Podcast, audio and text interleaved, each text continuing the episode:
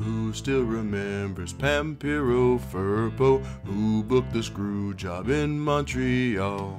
Who has a good friend named Weasel Dooley? Everyone knows it's corny. Who managed Bobby Eaton and Condrey? Who managed Stan Lane and Dr. Tom? Who's sick and tired of Kenny Olivier? Everyone knows it's corny.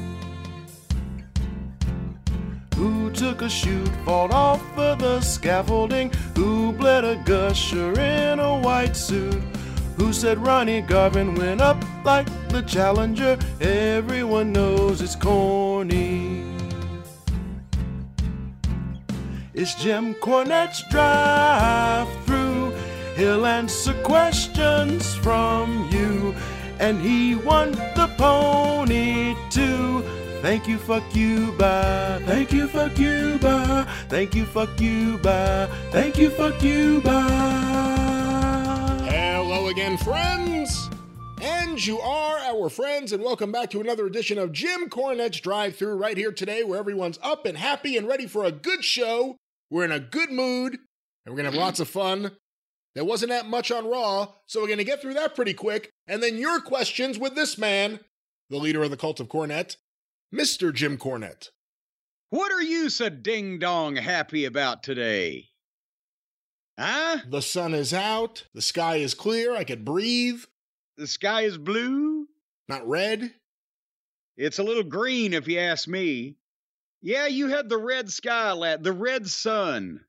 That was a movie with Toshiro Mifune back in around 19 what 78 or so thereabouts? Look it up. Google it if you want. Anyway i'm over here. Hey, yes. If you were a wrestler, hay is for horses and we ain't in the woods as mama cornette used to say. If you lived in New York and you were an independent wrestler or an AEW wrestler who happened to be home, and the i'd cut my throat. Stop it, and the sky, I'm not even talking about the parking, and the skies turn that color of red, do you immediately go outside and try to shoot a promo in it fuck no with a red I'm- background with all that going on? i immediately go into my goddamn radioactive proof bomb shelter figuring that this is the big one if the sky turns red over New York City, chances are you're going to turn into a goddamn subhuman fucking underground dweller within the next 60 days due to radiation poisoning. How you feeling this week? How many wrestlers uh, in the New York area you think have underground radiation bunkers? I mean, that wasn't really an option for everyone in the tri-state area. I know but in the tri-state, well, the people in New Jersey, they, they're radiation proof. They like they're immune. They built up the immunity because of the landfills. But if you live in New York City, you have the money for a radiation proof underground bomb shelter. Just till the heat's off. Now, what what's the half life on uranium these days? Just for a thousand years or so. Could you ever see yourself living in a high-rise? Oh, good God! I did for Oh, March, April. It wa- was it three months or four months in Connecticut. how big was that building though? How many floors? Uh, We were on twenty something.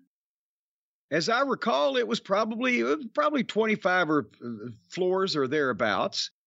But the goddamn deal was because it's it. And by the way, uh, we're just jumping ahead for those of you who haven't been listening for thirty five years or whatever. When I first moved to Connecticut to work in the fabled Titan Tower before I could find a place to live. They get you. Uh, I think Watts had been in the same building. I think they put Jerry Jarrett there, or maybe he was across the street. But anyway, The paralegal? it's it, it was no. There was no. There was no illegal paralegals with Jerry Jarrett going on. For heaven's sake. I, I didn't think Jerry oh. Jarrett was the one putting the paralegal in the hotel. I thought No, someone it- try someone who would be trying to hide a paralegal in a hotel would put a paralegal in a hotel. No, well, this ain't even a hotel. So there was no. This was an apartment building. Is one of those Right. big. That's where they met. Well, wherever it wasn't this big. It was where they put the fucking Stooges. It wasn't where Vince lived, for fuck's sake. It was a goddamn. If you let me tell this story, it was a goddamn building in Stamford, Connecticut. About 25, I don't remember how many floors, but goddamn, I used to get nervous in the elevator because it was too high for me. But you, the thing is, they give you the apartment and they pay for it till you find a place to live and blah, blah, blah. And we'll tell that story another day for the purposes of this exercise. You got to, when you drive in, you have to drive in the parking garage. And that's like three or four levels, right? And you get your own parking space, but you have to go around in that thing and you got to have a card to get in the goddamn parking garage. Key card for the gimmick, right? To raise the snavets. And then you park, and then you have to have, you have to go in the elevator that goes down to the lobby.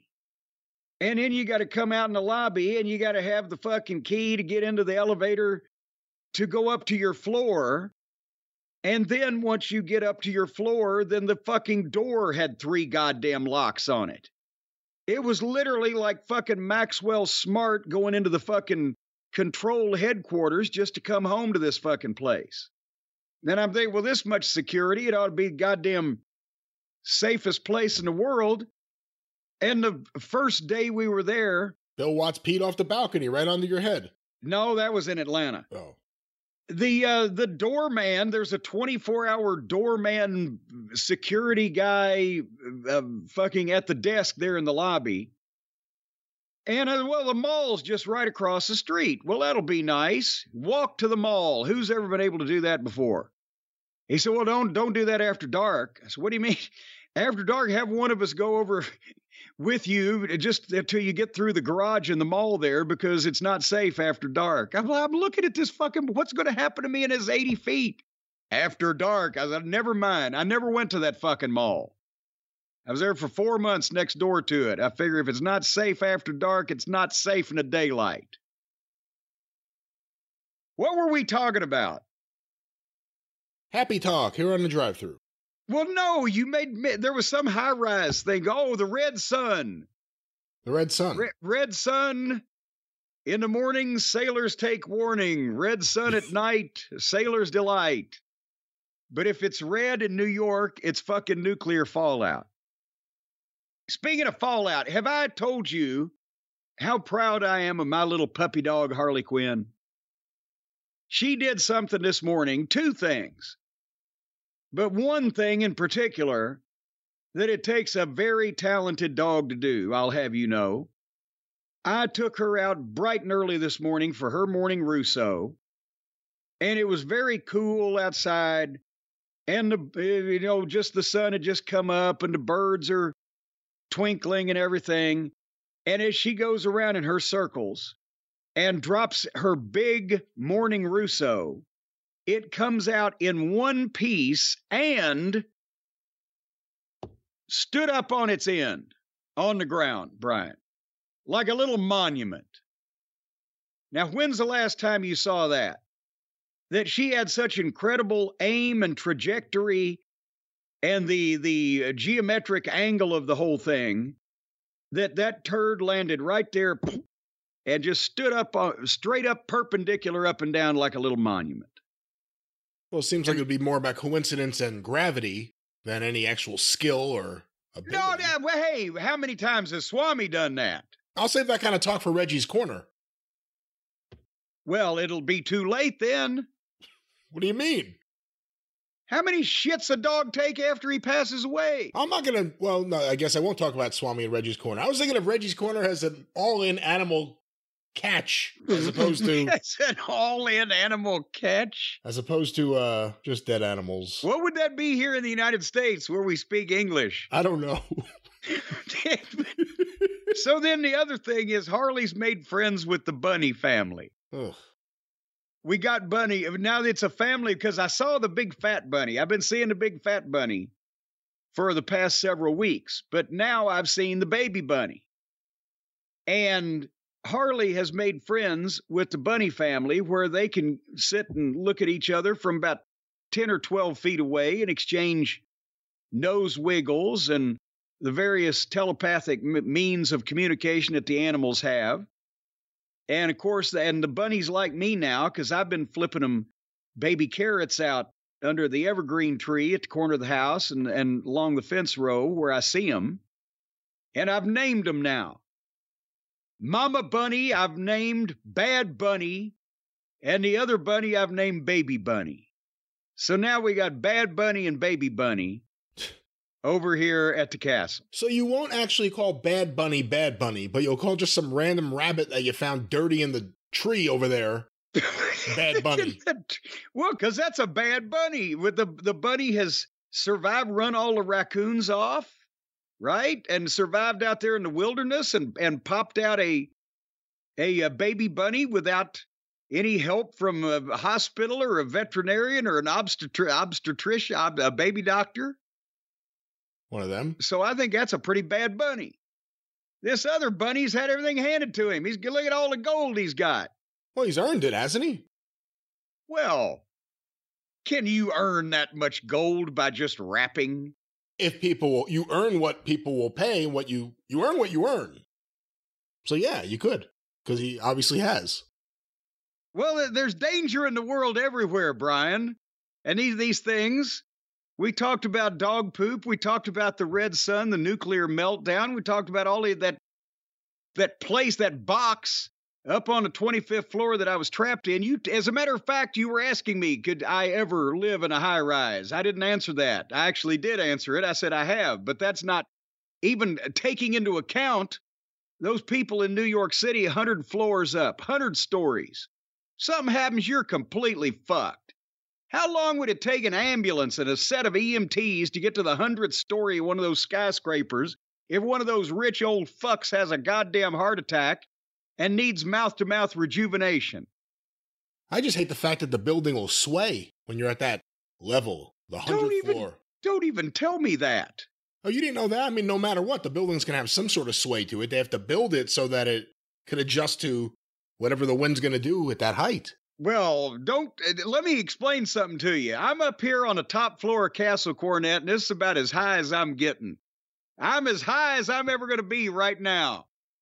And and and this house does not sashay or shimmy or swish or in any way vibrate even with these high winds we've had because I'm I'm flat on the ground. I got a high rise in in in perpendicular, like Tony Khan laid out his columns. My high rise goes straight out flat on the ground. It's a hundred feet long. It's not a hundred feet high. Here's something else we got to worry about. Have you seen these these news reports now on the artificial intelligence, the AI? I, th- I mentioned to you for the first six months, I thought they were talking about some guy named Al. But the AI is in the news now that the experts are saying it's going to be the end of humanity. It's going to take over the human race, going to destroy the world. Everybody that knows anything about it is scared. Have you seen this? Yeah, we even talked a little bit about it on the show. Well, I mean, all just in the last week, I saw two or three things people were quoted on the internet, whatever, saying, "No, this is the end." No, that's the problem. The experts that are talking about this, it's not like, "Hey, we may have a problem." Every one of them is like, "This is really bad. I'm trying to warn everyone." Well, yeah, and I know we were talking about could it replace, you know, promos or this or that or the other thing, but in in basic concept, AI is a thing that the more people know about it, the more that they're scared of it and they're worried about it. And it's going to be bad and it's going to take over the earth and do horrible things. What are we making this shit for? What what what actually is it good for? Huh. Say it again. What what is it supposed to do except for taking over the fucking world? It's, it's going to replace makes, human beings' jobs. That's right. It makes mass employers happier because they can get rid of human beings that they'll have to pay, and they could just have a computer do the task that the human being would do, and then the computer will overrun society and kill everyone. Well, yeah, that's the downside. Yes. So again, since eh, artificial intelligence can't take over, it, they, can they send a truck out with no human beings and pump out my septic tank? Can can not they, yet, can, but probably soon. I mean, they already have driverless cars.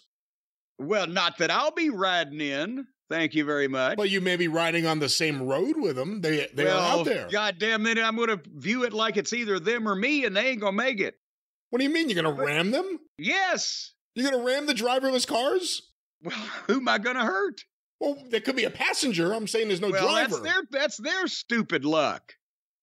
Because they shouldn't be riding around in a car as nobody's driving it. But it's somewhat irrational. They don't, they didn't even do anything to you. You're just gonna ram it for no reason. They're, they're a dangerous menace on the road. I'm trying to do a public service by getting rid of them so they don't hurt anybody. It's preventative. I got it. Somebody could get hurt with a car out there with no driver. So I'm running it off the fucking road to keep people safe. Have you seen like in person yet a Tesla driver who is just not driving their car? The car is driving us. They're sitting behind the wheel and they're either on their phone or I've seen videos of people sleeping. Have you seen any of this? No, I well, I see people sitting there on their phone while they're driving every time I get on the interstate. That's why I don't like to drive a lot anymore. But not that they're not actively holding the steering wheel with their knee. No, that's no. Why would you do that? It's hard enough when when you're paying full attention to keep these people from fucking killing you. Or then the goddamn interstate will fucking collapse. You saw the I 95 the truck oh, in hits Philly, the, yeah. Yes, the truck hits the a, a bridge abutment, bursts into flames. Oh goddamn e- north-south corridor of the northeastern United States is going to be shut down for months. What the fuck? classic fuck? Philly, classic Philly. Well, you know, they are heels, but anyway. So the point is, the artificial intelligence. It ain't gonna. It ain't gonna replace heart surgery. And it, it unless it can cure cancer, is that a an appropriate trade off for we're making the thing that will then take us over and destroy the world? We're making something that everyone who's an expert is saying can have some can help people in some way right now, but eventually will decide why am I listening to people and decide to destroy human beings. well, see, didn't didn't they know that that was going to? I decided that long ago. So it would seem like a computer that would be smarter than me would would take even less time to decide that. Anyway, what got you going on AI? You watching the news? I'm watching the news. I'm I'm waiting to see the pig roasted down in Miami, and I've been watching all the news, and I'm getting some of these tidbits along with it. Because you know, with AI right now, we've seen you could have AI dialogue or AI could answer your questions, generating from all the information and data that's freely out there. AI could generate images. I've seen some bizarre images. Some guy put up these images. I guess he put in to AI, show me wrestling on TV in the 30s, you know, before there was TV. And it put up all these amazing images that are insane, but look fascinating. So we've seen images, we've heard audio. What, what did the images look like? that were insane. I don't even know how to. Uh, one, it looked like a giant ring with like six ropes, and just people jumping in the air. Yet the crowd and the milieu was like 1920s. It was, it was incredible looking in a sense, and clearly, well, not even clearly. If you look close enough and try to figure out when it could be from, you know it's fake, but real enough that it could fool someone. That's the problem. Some kid's going to discover these images one day, and they're going to be like, wrestling in the 1920s had lucha libre gymnasts and six rope rings and all this stuff. Apparently, that artificial intelligence is still more artificial than intelligent. The only things I've heard that have been really impressive, and for whatever reason, it's funny that it's this. When AI copies Dave Meltzer's voice, they get it. I've, I've heard that. Remember, we played one of those. Yeah, it nails Dave Meltzer's voice. Could it be? Could it be that Dave is a robot? That's what's happened. That's what happened. He actually died and was replaced by an artificially intelligent clone that was built in a laboratory. Probably eh, they got a two for one. Mike LaBelle, the same people that built the monster out in LA, built a fake Dave Meltzer. Built by Dr. Mike Lano. That's the only way to describe or to explain it, I guess. He's been taken over. He's now an animatron. All right. Well, it's your show. No, it's not. Oh, it's my show. Yes, it is. Well, speaking of animatronics, Monday Night Raw existed again this week. Are we going there yet? Oh, boy. That's why I was trying to talk more about the dog poop and the red sun and the yeah. So Raw is three hours long. That's a factoid for you. Not a lot happens. Every once in a while, something does. Most of the time, it's just there's some movement going on. I'm getting more and more. I mean, Cody Rhodes and Rhea Ripley shine through this sea of mediocrity. And every once in a while, there's a moment. But my God, if I wasn't taking notes, the only thing that I would take away from the program is boy, there's a lot of commercials, and boy, there's a lot of fucking people talking to me. In and three hours of it. June the 12th was no exception to the rule. Okay, we had this debate on my show that we just did a couple days ago, Brian. Who is the women's world champion? Because Rhea Ripley came to the ring and Adam Pearce give gave, give her. Adam Pearce give her sound like Ain't Lola now. Adam Pearce gave her a brand new title belt and called her the women's world champion. And she gave back the blue belt, which is the SmackDown women's belt, and took the new gold one with white leather in an exact copy of the transaction that Adam Pearce made with Asuka on SmackDown, where Asuka was the Raw Women's Champion and turned that belt in for a new gold belt. At least it didn't have white leather, and he called her the Women's World Champion. So, what the fuck's going on here? Vince is back. no, I don't know. I mean, all of a sudden, they rushed the draft. Well, they didn't rush the draft. They did the draft. They tried to pretend like it was going to be a hard draft and people would stick to the shows they were on. And then pretty quickly, there was like an intermingling of this person's wrestling this champion. Okay, what's going to happen? You know, we figured AJ wasn't going to win the Raw belt because he's on SmackDown. But then this Rhea Asuka switcheroo. Well, but then then AJ came to Raw to team with the guy that, yeah. Yeah. The WWE. Nothing makes sense since 1982. Okay, so while Rhea's belt, it, looks good on her, Asuka's is as big as her upper body. Remember, it went from her sternum down to her snavets. Rhea's looks nice because at least the leather is a different color than everything else. Otherwise, they, they continue to all look basically the same. Dominic came out to celebrate, and then Cody's music plays. And I think, okay, Cody and Dom, we're going to get that set up here because of the altercation they had last week. And of course, now that Money in the Bank is coming up, the entrance stage has 15 ladders on it. And Cody comes out and does the promo, puts Rhea over, and reveals he has a match with Miz later on. I'm like, Newman.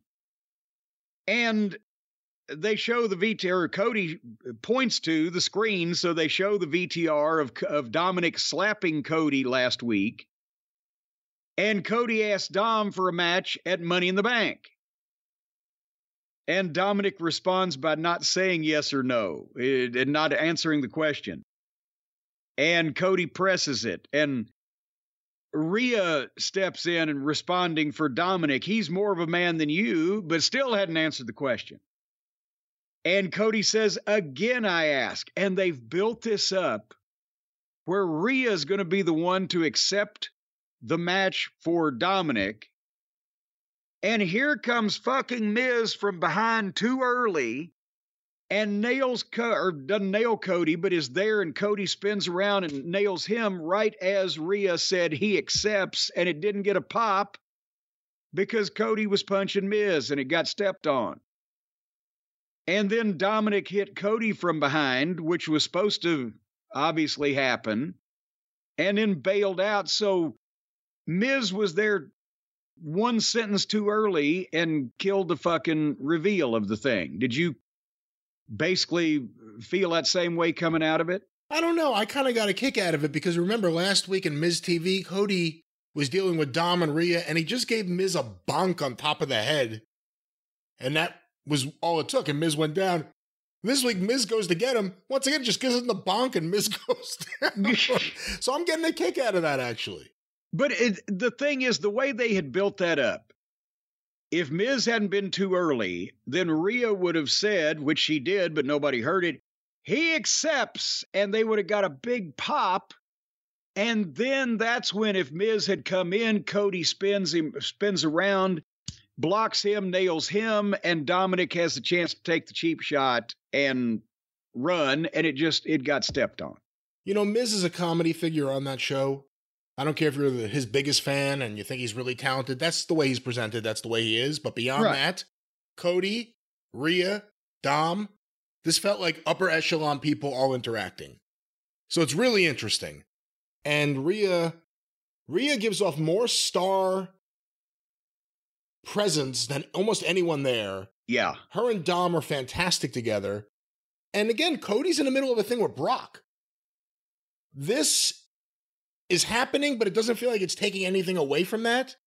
And I'm really interested to see where this is going. They're doing it on the pay per view Cody versus Dominic.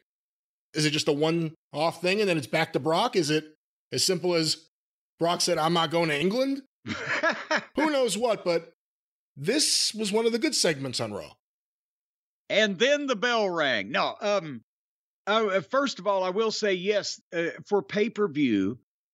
This is a great way to utilize Cody and Dominic while they're waiting for the third match with Brock, and while Brock is his annual hibernation or whatever Cody called it.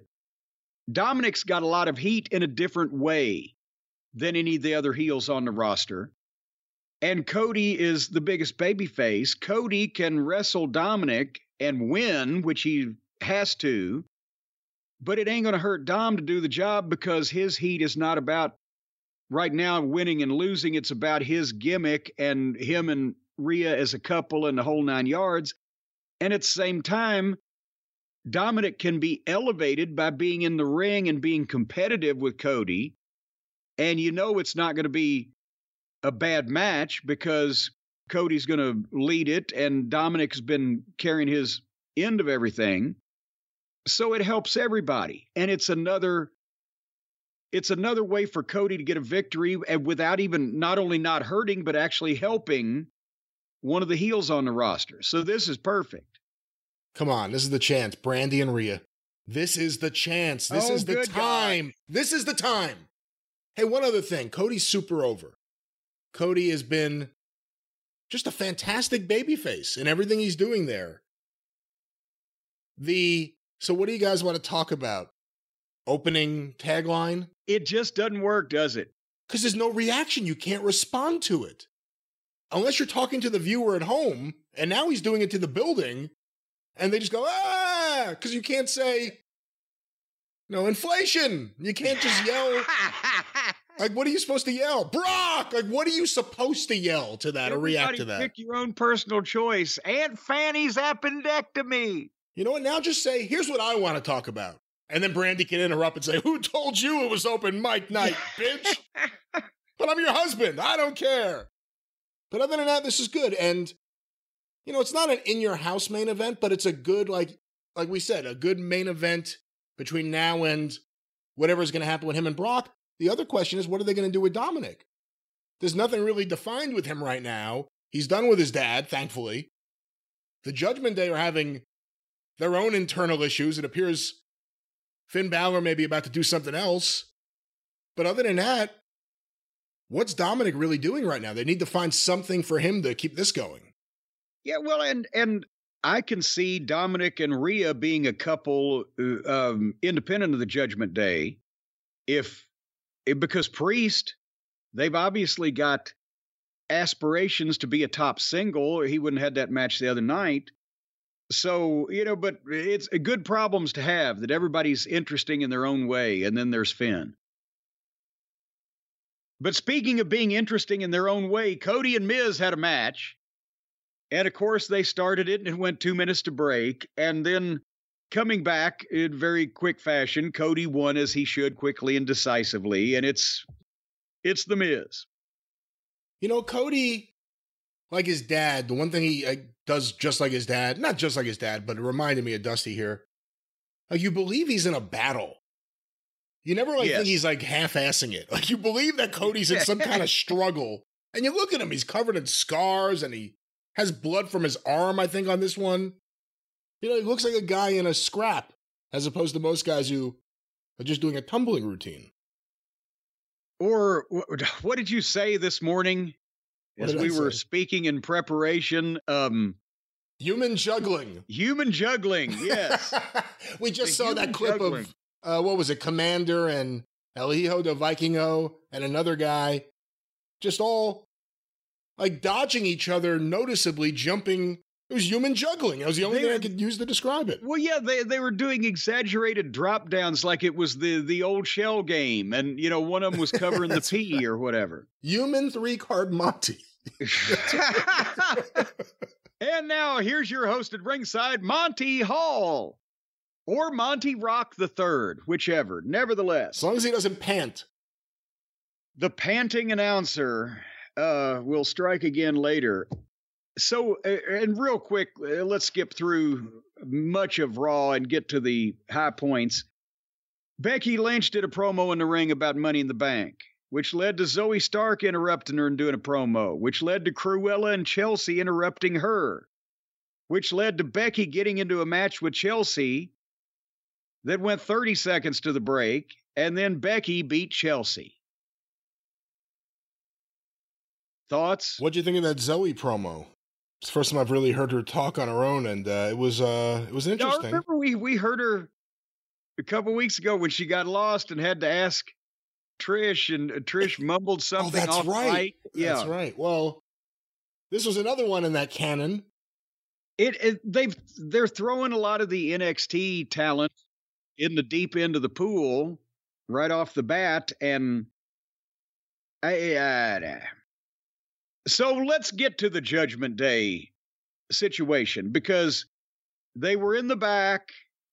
In why is there not only purple lighting but smoke? Smoke. You saw in the in smoke in the hallway of the arena where they're standing. That's where they make the hot dogs. It's time to make the hot dog. So they're standing in this cloud of smoke and a hearty hi-yo silver. And Damian Priest and Dominic and Rhea are happy. They're talking about all the good things going on, but Finn over there is is morose. He's very morose. He he looks perturbed because he says he's got a lot on his mind. And then Damian says, well, he, he wants to be alone out there for his match tonight. Because remember, last week he wanted to do it by himself, and Finn came out and flummoxed the whole thing for him. which is a total babyface move. Yes.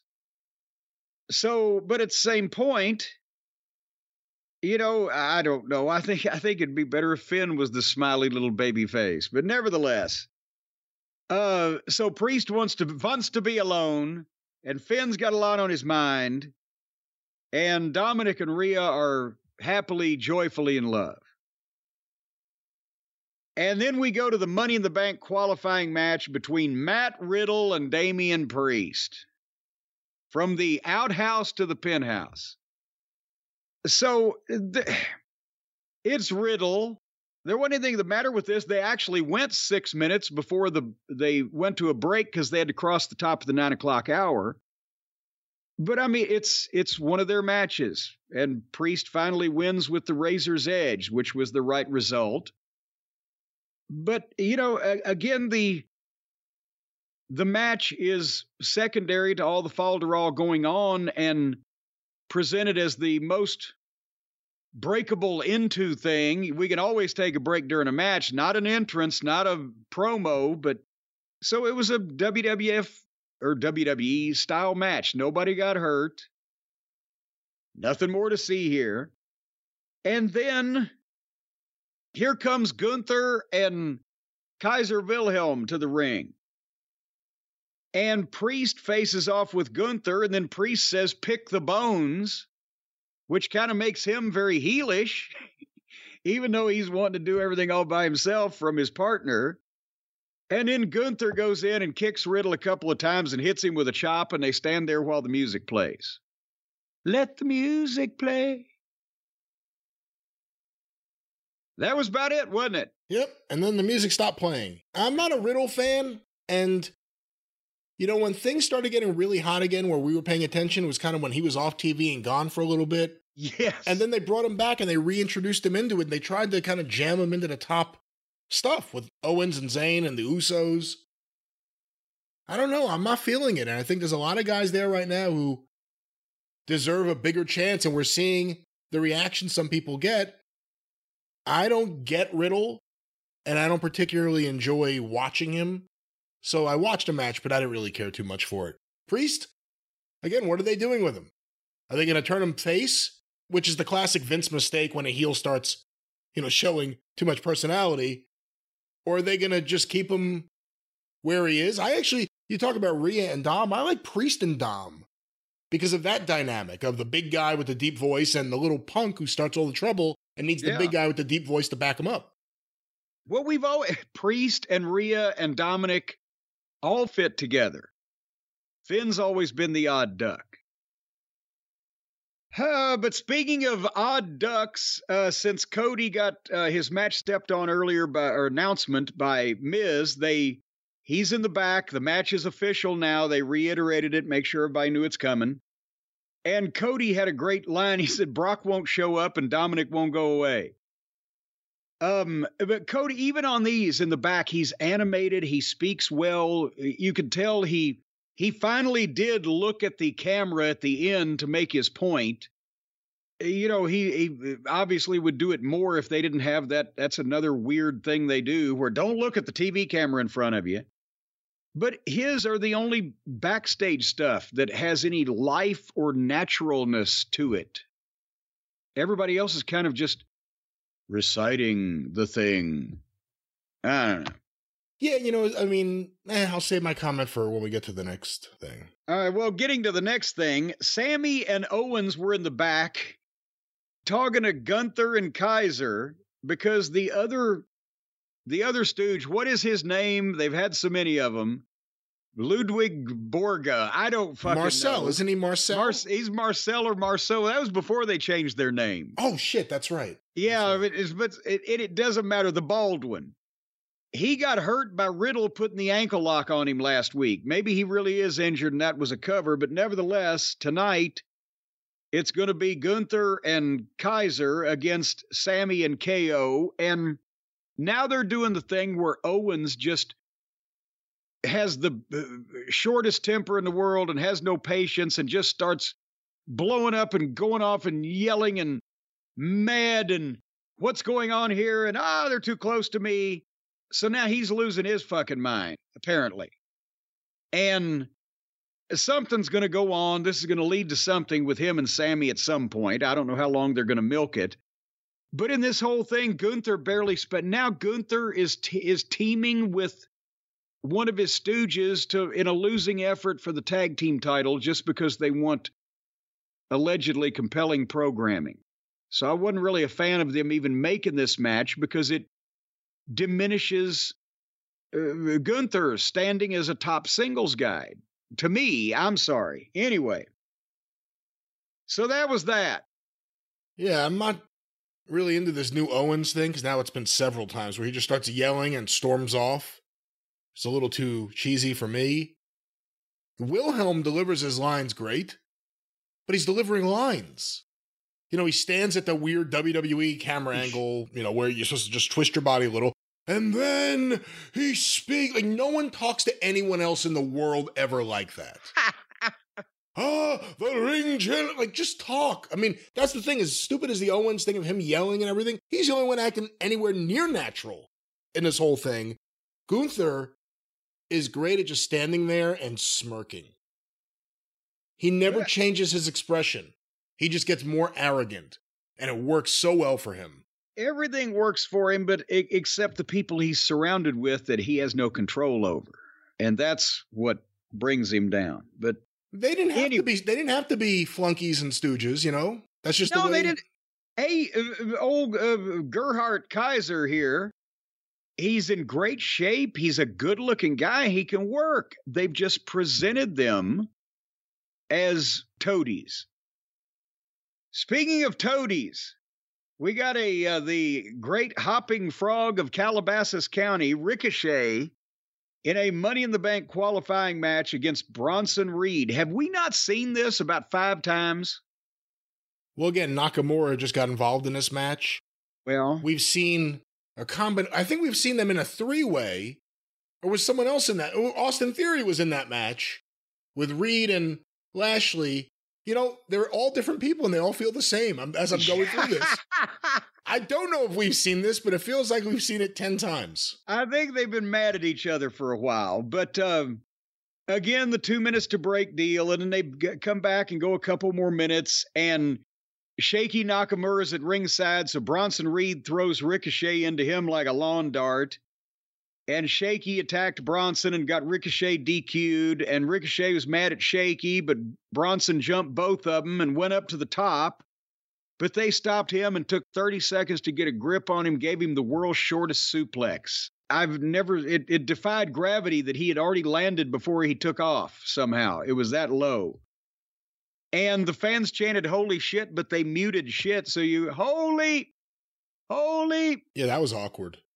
at least they're better on the button than they are in AEW, where they'll say, shit, fuck, goddamn pissed motherfucker, and then they'll bleep, but, Yeah, they'll bleep holy and then you'll hear shit and Moxley yell, fuck! yeah.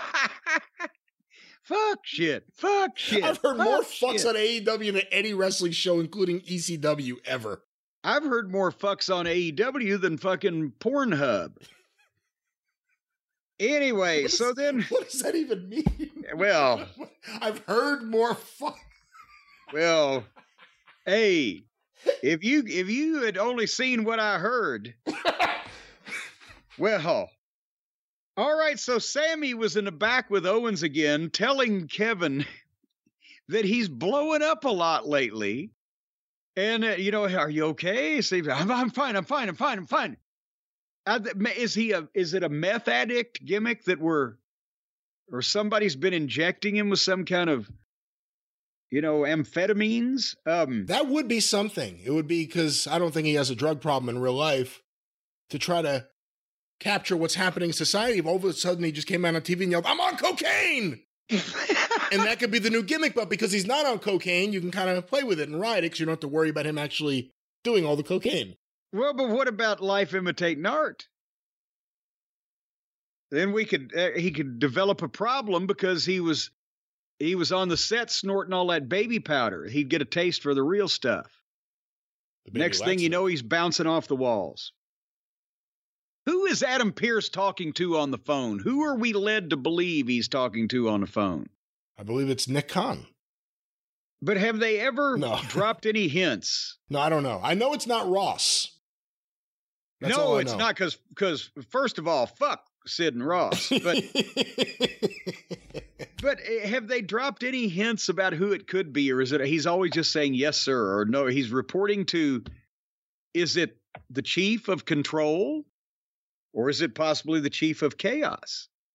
I guess the viewer at home should assume it's either Triple H or Vince McMahon because that's the only thing that, if you watch the show, you would think those are the only people you would think are higher than Pearce based on the way things go here. Well, no, there, there's several people in that company higher than Adam Pearce regularly.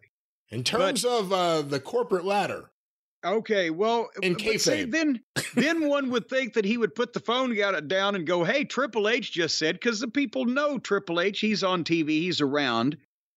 Are they going to make the big reveal? Is it going to be he's been talking to Vince all along? maybe it's Shane. That'll be an interesting twist. Well, it just depends on how twisted Shane gets. If all of a sudden Shane shows up again with Dabo Kato and takes over Raw, it would be chaotic. I'd watch that.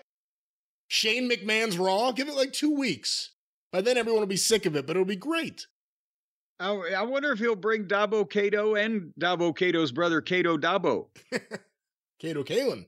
And then we could and and Kato Kaelin could be their manager, and there's Kato Dabo and Kato. All righty. Um. Anyway, uh, apparently Ricochet's mad at uh, Bronson Reed and wants a rematch, but Pearce says sorry. Bronson's uh, wrestling Shaky next week, and Ricochet tells Shaky off, and then Shaky answers him, but I'm not sure whether he answered him in English or Japanese because I thought I recognized a couple of the words, but not the way that Shaky was saying them. And then here we go. The 10 o'clock hour. Yes, folks, we've gone through two hours of this program already. Finn Balor came out to the ring to talk to us and called out Seth Franklin Rollins. And he came out dancing, and the people were singing, Whoa, whoa, whoa, whoa, whoa. And I was going, Woe is me. And there was prolonged fan singing. Again, 25 years ago, if it was Austin and Rock standing in the ring, Vince would have been screaming, Get to it! Get to it! Here's the other thing even if the fans really love doing it live, and clearly they do, if you're the home viewer, at a certain point, aren't you going to get sick of seeing this over and over again? Because it's not like anything happens, it's just he stands there, closes his eyes, or he actually conducts them like he's Leonard Bernstein. Thought it was Bernstein. Well, it could be whatever you want it to be. Lenny. Lenny. Well, the thing is, it, I that's where I reached that point here. I wrote, I don't fucking care what they're going to say. All this shit takes forever. And nothing happened. They talked for 10 minutes, and Seth called him a little bitch and left. You know what? I was trying to figure out how to. Yeah, I always say it's like Seth Rollins is on PCP. That's the character. But there has to be more to it than that. There's got to be a tranquilizing agent in there somewhere because if he was on PCP, he'd be fucking ripping fans' eyeballs out in the front row, right? Well, I'm not going to run away from the uh, angel dust accusations uh, for the kayfabe character here, but I well, think... no, I'm saying there there's a cocktail going on to where it, it brings him up, but it takes him down at the same time. But I figured it out just in terms of the nonsense and the way he behaves and everything. Imagine like a modern CrossFit Bugsy McGraw on Yes. Angel Dust. On Angel yes, Dust. yes, there you go. Or either just on Angel, one or the other. Whoever that may be. Well, you you would have known. But anyway, Bugsy McGraw, that's a good uh, comparison. CrossFit so then, Bugsy McGraw. Cro- eh, well, eh, and and you know, Bugsy was in shape for his day, for his time. As the brute. He was very brutish. All right, Raquel and Shayna were next. And Raquel is so happy and made up, she barely resembles the woman that she was a year ago. And Shayna won in two minutes, even though Raquel is a foot taller and a lot stronger. Um, and then we had one Viking wrestle Shoosh Boy. And Chad Gable is a great athlete, but the gimmick is Grizzly Death. But it doesn't matter because the Vikings apparently have pissed somebody off because this giant Viking fuck got beat by Shoosh Boy in was that one minute? Did it last a minute? Boom! I, fa- I fast forwarded a minute. I don't even know. No, it was it was over in a minute. Boom, that quick. I didn't have time to hit the button. And then the Rhea Ripley package came up. And boy, is she a movie star. And as a matter of fact, I wrote here, she's the, and then I didn't write anything else because I was too busy watching this package because I can see her in Hollywood in five years. She is the female rock. This girl is going to make major motion pictures and sitcoms, baby. Are you there? Well, was that a pitch to me? Uh, I don't know. I mean, I think she's beautiful and talented, but I don't know what roles there will be for these films. Oh, come on. All the fucking, what about the Kill Bills? It came out She could 20 ki- years she ago. Could, she could kill Bill. Well, that was 20 years ago. They're overdue for a remake. You and see her as, the- you see her as the good as the uh, good guy or the bad guy in the Either way, she's the good girl that you want to cheer for. Or she's the bad girl that you want to cheer for. And and and and all of the uh, the uh, the big action movie. What was the goddamn action movie that old Charlize Theron was in? Charlize Theron. What was that? I don't know. Yeah, she was in something. She could she could be all three of Charlie's Angels. Do trick photography and make Rhea Ripley all three of Charlie's Angels. They're the movie roles are endless. She's the the female Schwarzenegger, the female Stallone, Hey, not the female Moxley. I'm the male Stallone. Anyway, that was her package. What'd you think of Rhea's package? Uh, I don't know what else to add to that. I mean, it was a video package. It was all right. Well, there you go. So Finn Balor was in the back of the building giving advice to one of the new flunkies that they have brought up to the main roster. Did you recognize him? That was that um Devlin wrestler we saw a couple weeks ago, and then when he left the building, Finn was watching him. They both sound the same. I'm assuming they're from the same place, and now they'll be Ah, aligned. ah. And he's he's even smaller than Finn is. So Finn asked Priest if Finn wins the title and if Damian Priest wins the Money in the Bank contract, will Damian Priest try to cash in on Finn Balor? A lot of ifs there. And Priest says, No, I wouldn't do that to you. But are you going to keep your word to me this time? Meaning, stay out of my beeswax, right? And um, that's where they're at. And then we came to the main event. That is right, ladies and gentlemen. Three hours almost into this program. That's all you saw. And the uh, did you notice again that something is going to happen about this? Owens makes his entrance with his mean sounding music. And then he comes out there and and waits at the entranceway, and then they transition to Sammy's music, and it always gets a bigger pop. And Sammy's music is happy, and the people can sing "Woe" to it too. Uh, it, it, the pops are not as big, or maybe it's just this match this night, but I, I don't know that Sammy out of the bloodline situation. I'm not talking about just being out of the bloodline, but out of the bloodline, not wrestling them or opposing them or being involved. It doesn't seem to be as big, or maybe just this crowd, or maybe it's just the show they'd sat through. But still, Sammy gets a bigger pop than Owens.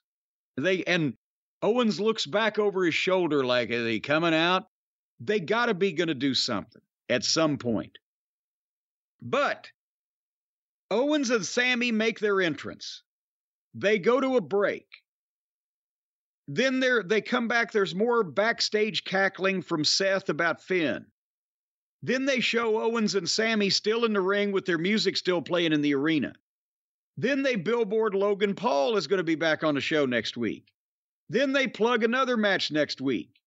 Then Imperium makes their entrance. Then they have a VTR of Gunther beating Owens and then Riddle injuring Da Vinci or whatever the fuck his name is.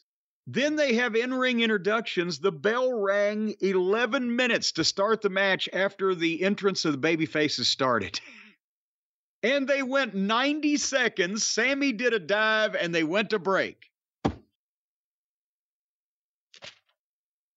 And when they came back, they had four minutes of match and they went to a three and a half minute long commercial break. And when they came back, there was less than seven minutes remaining on the air in the in the program. And the people were screaming in that last segment of and you saw Sami Zayn powerbomb Kaiser off the uh, turnbuckle, and the announcer saying, What a match we're seeing. Apparently they were, but we weren't seeing much of it. And then after they got the heat on Sammy, they make simultaneous tags to Owens and Gunther, what passes for a hot tag in that company these days. And Owens makes comeback, hits Swanton, gets a two count. They go back and forth between Gunther and Owens. And then they just boom, both of them take a bump and do another simultaneous tag to Sammy and Kaiser and they go back and forth. And then he tags Gunther back in. And Gunther hit one of the goddamnest clotheslines I've ever seen in my life on Sami Zayn, got a two count, and hit another one, got a two count. And then they tag Kaiser back in. Remember we were talking about tag team matches the other day? I was like, why the fuck can they not just get the heat tag the babyface, make a comeback, go into their fucking finish, all the tags, it confuses the issue, and it wears everybody down. But anyway, he's back in, And they do a double team, and Owens saves. They do a big four way. Riddle comes trying to run down the entranceway with the agents holding him back, and Gunther comes out and kicks him. And Owens levels Gunther, and Sammy hits his finish on Kaiser. One, two, three. About the last five minutes or so of the show was wow, that was just fun. That was just swell. We had to wait two hours and 55 minutes to get there. Well, that was Raw. And, uh, boy, it certainly was. You know, maybe we don't review this anymore. I don't know. I don't know. I'm thinking maybe we might need to switch to NXT at some point. And all said, we got this goddamn two more hours of AEW every week starting this week. Can you say overexposure? All right, Jim. Well, this is my show, so let's move away from the uh, garbage and let's get to some of the good stuff. Let's Move have fun. slowly, slowly away from the wrestling there on Raw. The Albatross on Monday night. Let's get to some fun. Let's have a good time here on the show. I sent you something that a lot of the listeners started sending me, and I watched it, and I have to say, I was tremendously entertained by it. And I kind of see what a lot of people who I'm friends with have told me about RJ City on his show. I guess it's called Hey EW. There's an episode where he interviewed Skye Blue, who we've talked about Ah. on the show. We've never heard her do a promo, but we've seen her in the ring. We've seen her matches. Did you watch this? Yes, I did. Yes, I did. It was like watching Robin Williams as Mork from Ork interviewing a cabbage. what? What? It and first off, let me say that RJ City has no business whatsoever being anywhere near a fucking wrestling television program. I will say that. Because the business is silly enough and this guy is fucking hilarious, but not for a wrestling show. He needs a, he should have been the guy that took over the Daily Show from Jon Stewart. wow. Instead of that fucking whoever the fucking guy was that did, I haven't watched it since. Trevor Noah, but he's left now. Well, thank goodness. He wore out his welcome his first day. But no, put him on put him on the uh, uh, network show at 11:30 at night. He's a fucking hilarious motherfucker. I'm just saying the modern wrestling shows are already too silly. And I don't know exactly how you would put his talents to work in a real wrestling program but this was the most amazing verbal evisceration of this. Skye Blue is completely vacant of any personality or any conversational ability whatsoever and everything that he said she didn't even understand the words he was using much less the context they were in and the stuff was so quick and it was going over her head and he was trying to make I don't know if I've never met the girl. So he has because he works there. Did were they ribbing her that she's just such a a mud fence that she can't say anything, she has nothing to add, she's not in any way wanting to be a performer. She, uh, they alluded to her being scared or nervous about promos, but then he just ripped her apart in a nice, funny way. Well, yeah, for the people who haven't seen this, he's not there cutting a promo on her or anything. That's not what he's doing. no, He's it's- it's- interviewing her. Well, but he's so good and he's so quick and he's so fast and she's got absolutely nothing to fucking say that it's the most amazing, complete polar opposite of an interview I'd ever seen. And it's like when she did start speaking, you wanted, you were mentally begging her to stop so you could hear more RJ City. Because what she she some she had a story where in church she got kicked out of church for setting another kid on fire and he had to tell the story. Because obviously they'd gone over it in pre-production. He knew the story because she wouldn't tell he was her story. And he had to tell her the story in a way that made it sound like that she was telling it, but she wasn't telling it. And then he pissed all over that. He gave her a promo to read because she was talking about she hates doing promos. He wrote She a can't promo for her. read. But the last few lines were some of the funniest lines. They were so simple, but she's reading this with no passion. No, no, no. It wasn't no. pa- She wasn't reading it with no passion. She was reading it like she was in a remedial reading course in school, and this was the first time she'd seen English words written on a paper. I think the last lines were, You'll be black and blue, but I'll be just blue. Skye blue. it's the funniest fucking line. And when he when he asked her about what she thought about different shades of the color blue, and she didn't know what. How about when But, he I asked her mean, about Ray Gunkel? That's the that's the one where it won me over. I was like, geez, of all the things to ask her about, Ray Gunkel. he, he asked her who who was her uh, uh, what were her comments on three wrestlers corporal Kirchner ray gunkel and somebody she'd actually heard of uh, but uh, but anyway but yeah i mean rj city needs to have some type of segment on the daily show or needs to be one of the roving reporters on comedy central or whatever the case it was amazing and at, at about halfway through you realize that he's doing this partially to entertain himself because he was getting nothing from her. But I'm wondering, like I said earlier, they know that she was completely clueless and almost incapable of speech, and they they put her with the quickest guy in the company. Was it a rib on her? Is what I'm wondering. And then they showed it. I mean, again, if I was producing the program or uh, any, I don't know if they have producers for their internet segments or if they just get a camera together and whatever. But some point somebody had to clear it to put it on YouTube. She looks like a complete imbecile. I would have said, okay, whoa, let's not do this. Skye, Miss Blue, if you are not any more comfortable than that or can't come back with I don't know responses that sound like complete sentences, we can't air this, no matter how good RJ City is. I mean, I'm I, I I loved it, but I'm thinking about it that way. I'm like, why did they make this girl look like a complete fucking befucking foon? Well, again, maybe she didn't see it that way. And RJ City, the show Hey EW, it's been something AEW's put on their YouTube channel for a while, so it's been established as a show she would know what she was getting into. Well, then she don't have much judgment in what she's getting into. He's really good though. He's fucking fantastic. He's really like good. Said, This was not in really a good. context, but god damn it. Hold on, I have On the a Daily Show, let's uh, let's play a sample here so people could hear a little bit of what we're talking about. female David Otunga. You come to the ring wearing a backwards hat. Yep. Explain that.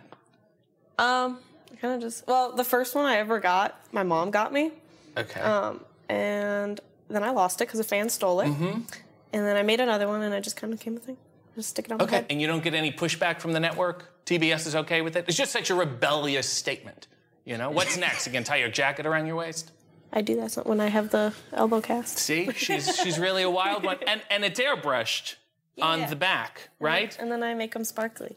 So what happened? You went to Six Flags or some guy in the middle of a mall and you said, My name's Skye. And he said, Sure it is. And you dropped $25 on that. And then you don't even show No, the front of it on camera? These ones I get from the south side. It's very scary when I have to go get them on the south side, but the first one was from Wisconsin Dells. Oh, wow. Yeah, and then you don't show it. You know, it's on the back of the hat. Why not airbrush the front of the hat or turn the hat around? I'll just turn it around. Okay, and they they don't sell this as merchandise. Does that bother you? Should they be selling sky blue hats? Probably. Look into the camera and tell Shop AEW. Yeah, what to- he said. What he said. No, no, I'm interviewing you. Take ownership of your hat. Say, hey, Shop I've had- AEW. There's fans that make them. But you can't sell them. Do you want to make any money in this business at all? I just want to. Same thing David Otunga said. Let me stop it there. There's a sample of it. it's like she's seven years old. oh my God. You want them to sell the hats while the fans make them. Don't you want to make money in this business? Yes.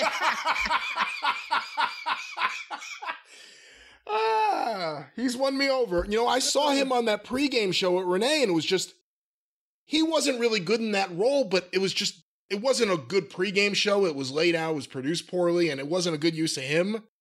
He's quick and he's funny and he has a wrestling humor that he can mix in so people like us could laugh. Again, he's not on the shows really, but for this, this is great. Skye Blue. I'll never see her the same way again now. I don't know. After that, I don't know if you'll ever see her again. well, there it is. RJ City, Hey EW with Skye Blue. But Jim, another topic a lot of listeners have sent in questions about. Let's stay on the topic of AEW. Frankie Kazarian recently did an interview. I'm trying to see where this is from. With Kurt Angle, apparently. Here's a quote from Frankie Kazarian a lot of listeners have wanted to hear your thoughts on. I still had two years left on my contract when I left. I made the decision to leave. He's talking about AEW. Yeah. I still had two years left. I probably could have been there much longer. I re signed at the end of 2021, and in hindsight, being what it is, I probably shouldn't have. But again, AEW, I was there since before day one. I was there when this was the germ of an idea, or excuse me, a germ of an idea. I was there discussing this company when they didn't even have initials attached to it. In these rooms, with Cody and the Bucks and Page and Sky and CD.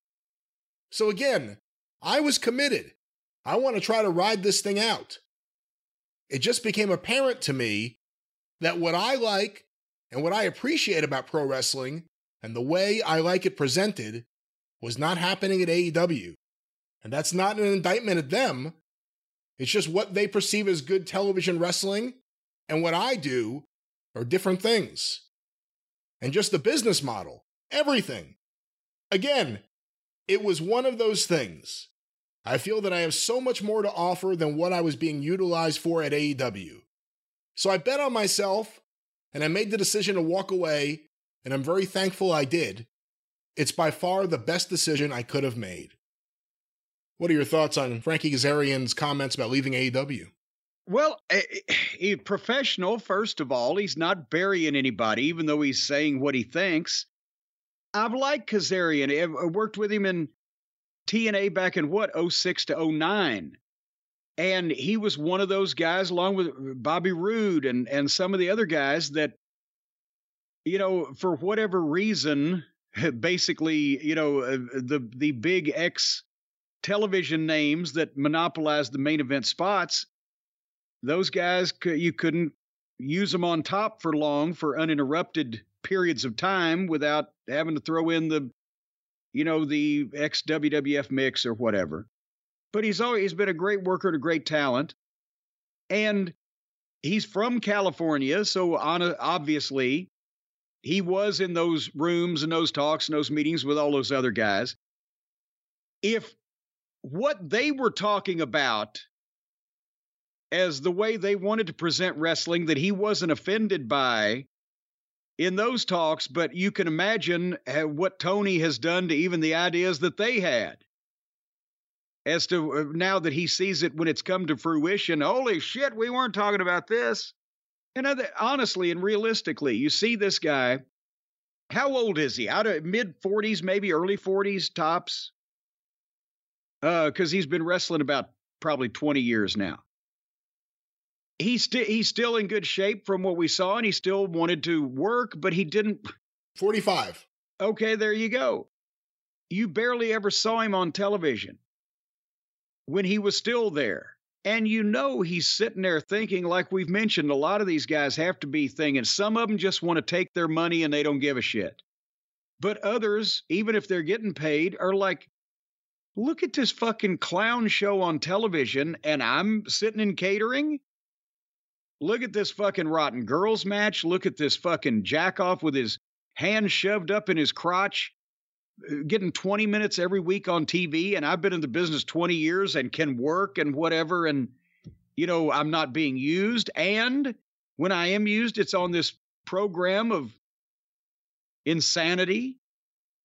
You know I can see where he probably said I want to go somewhere where I can work and I can be utilized and uh, the have one more run in wrestling to enjoy myself and show what I can do before I get too old. And at the same time even though there's not that many programs or promotions you can be proud of being a part of up and down the show these days, something with a little more fucking restraint than this goddamn massive clusterfuck that they got involved in.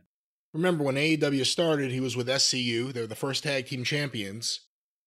And once they broke up, it was like they never knew what to do with him. Remember, they just randomly announced one day he's the elite hunter. Yeah. Which was good to know because I thought it was just a generic guy in a hoodie at ringside jumped the rail.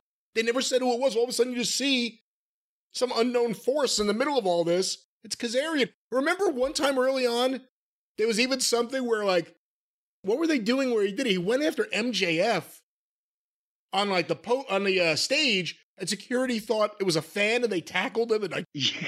I don't want to say they beat him up or anything, but they uh, they roughed him up, not knowing it was Kazarian. There was like no use for him. I mean, not no use for him, but the way he was used. He went from being the first tag team champion, part of the California clique, to kind of just being a guy in the background running around for no reason. Well, remember the early publicity when AEW first went on the air also about Scorpio Sky was that he was probably going to be the breakout star and possibly a future AEW champion. Does he work there anymore? He's going to be on Collision, they announced. Oh, that's right. Because we haven't seen him on Dynamite in what, about a year, year and a half? What the? F- Yeah, I think since the beginning of last year, right? That's when he lost the TNT title to Sammy. I can't keep track. Or was You it know, Cody? Or, or it Or was it Frankie? Moe, Larry, or Curly. So yeah, so I don't blame Kazarian because obviously he's not one to go out there and start his whole career from scratch again, but he would would like to uh, contribute and do his thing for another few years or whatever and not be I guess in the middle of all of whatever the fuck is going on over there. You know, so many guys, when AEW first started, you know, you would hear people talk about it. They wanted to get away from the idea you had to, or you felt obligated to re sign with WWE, even if you weren't happy. You were making all this money. You kind of knew what your life was going to be like. Why not resign? There's nothing else to do. And then with AEW, it was supposed to be here's the, here's the other side of it. Frankie Kazarian sounds like they were ready to re sign him, or they did re sign him. He got out of his Yeah. contract for the I'm assuming either the same amount of money or maybe slightly more. And he saw the way he was being used. It wasn't worth it. You got to be happy too with what you're doing. It can't be just about money. Yeah, well, see, that's why, again, all these kids who had just done independence all their life and are 23 or 4 or 5 years old or whatever and have never been on television, they're like, oh, yes, so you're going to pay me more money than I've ever seen before? Sure. But then later on, when it's for the people that are serious about the wrestling business and or uh, you know how much time they've got left in it or whatever you don't want to be a just standing there being handed a check when you've still got something to prove or you'd like to be in a a program that makes half-ass sense i don't know i don't know what his specific issue was with all the many issues that AEW has with their production and their their way of presentation. I'm pretty sure that anybody worth a shit seeing Pockets getting 20 minutes a week on national television because he's you know the the pet of the boss and they're sitting in catering is going what the fuck? A test pattern would be better than this fucking guy. That's got to create some kind of animosity. Jim, our next question sent to cornydrivethru at gmail.com from Charlie in Starkville, Mississippi. I knew it. Hi, Jim. Gangrel Hi. recently Hi. said he would have won the European title, but got punished for a backstage steroid incident.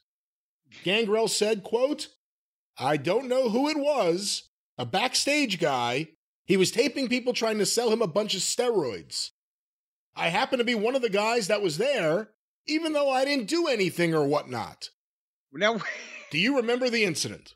Well, I don't even understand the incident. When I just who was taping who doing what to who? According to this quote from Gangrel, I don't know who it was. A backstage guy. He was taping people trying to sell him a bunch of steroids. So wait a minute.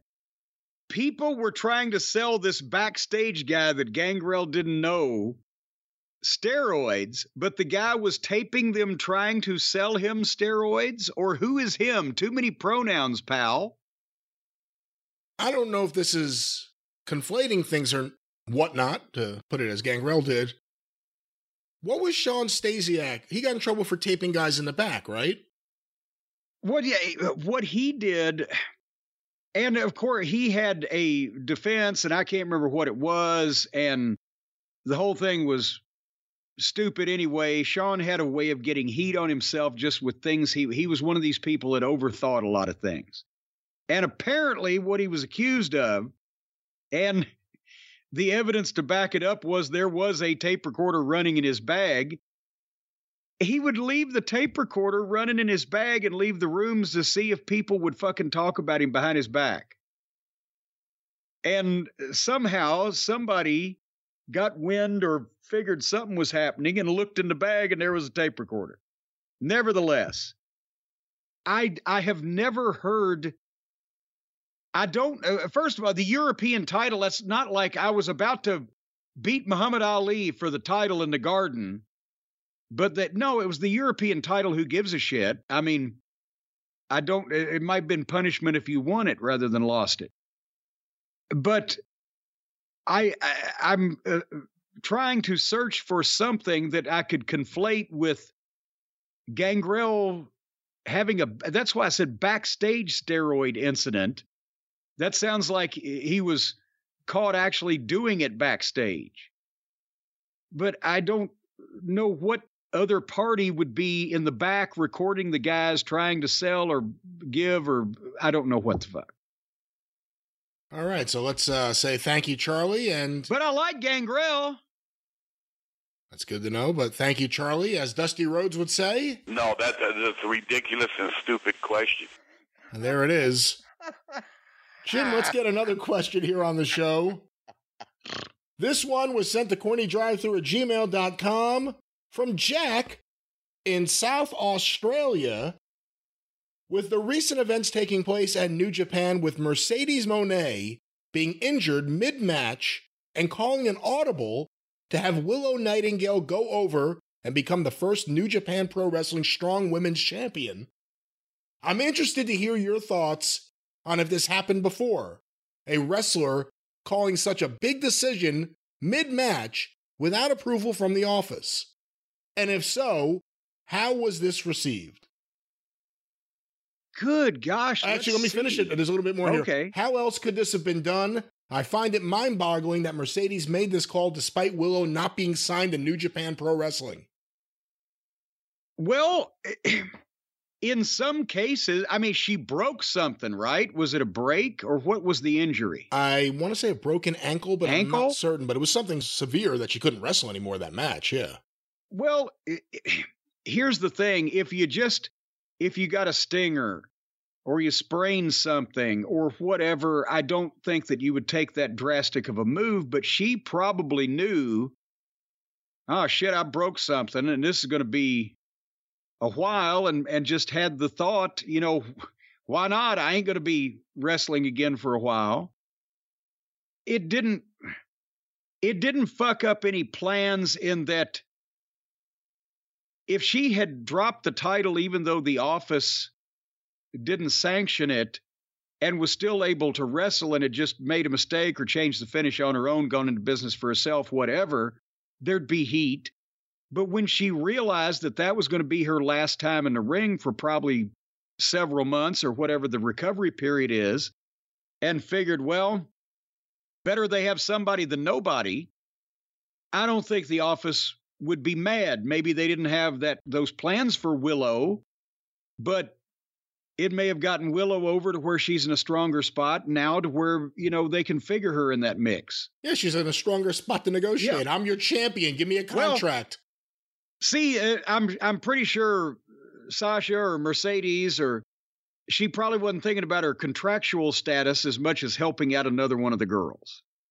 And you know, doing something for the company to not leave them you know, championless on the women's division. But I'm trying to think. Uh, I mean, we've told stories about guys switching finishes. Murdoch uh, did that a number of times in his career where he would he'd be working with a fucking green guy and he'd take him down and hold him in a cover so that he would beat Murdoch and then he'd get up and cuss him. Like, what the fuck are you doing? Um, The office knew that Tully and Arn were going to drop the belts to you guys, right? yes. No, they made that plain as soon as they came in the fucking door. But it was that day. Yes. Okay, it wasn't like you went to the ring and they said we're dropping the belts to you. No, it was about 7:30. Bell time at 8 o'clock. I'm trying to think, and there have been double crosses, and there have been stories where guys have been injured, and sometimes you can't do anything else. Other times, as with Steve Austin and Owen Hart, Owen, you know, staggered around and figured out a way to fall over, uh, fall over Austin and get pinned anyway, because that was honestly, Austin didn't know how bad he was hurt, and Owen didn't know how bad he was hurt. At that point, Owen probably thought Austin had got his bell rung. Austin knew that he couldn't move, but then feeling was starting to come back.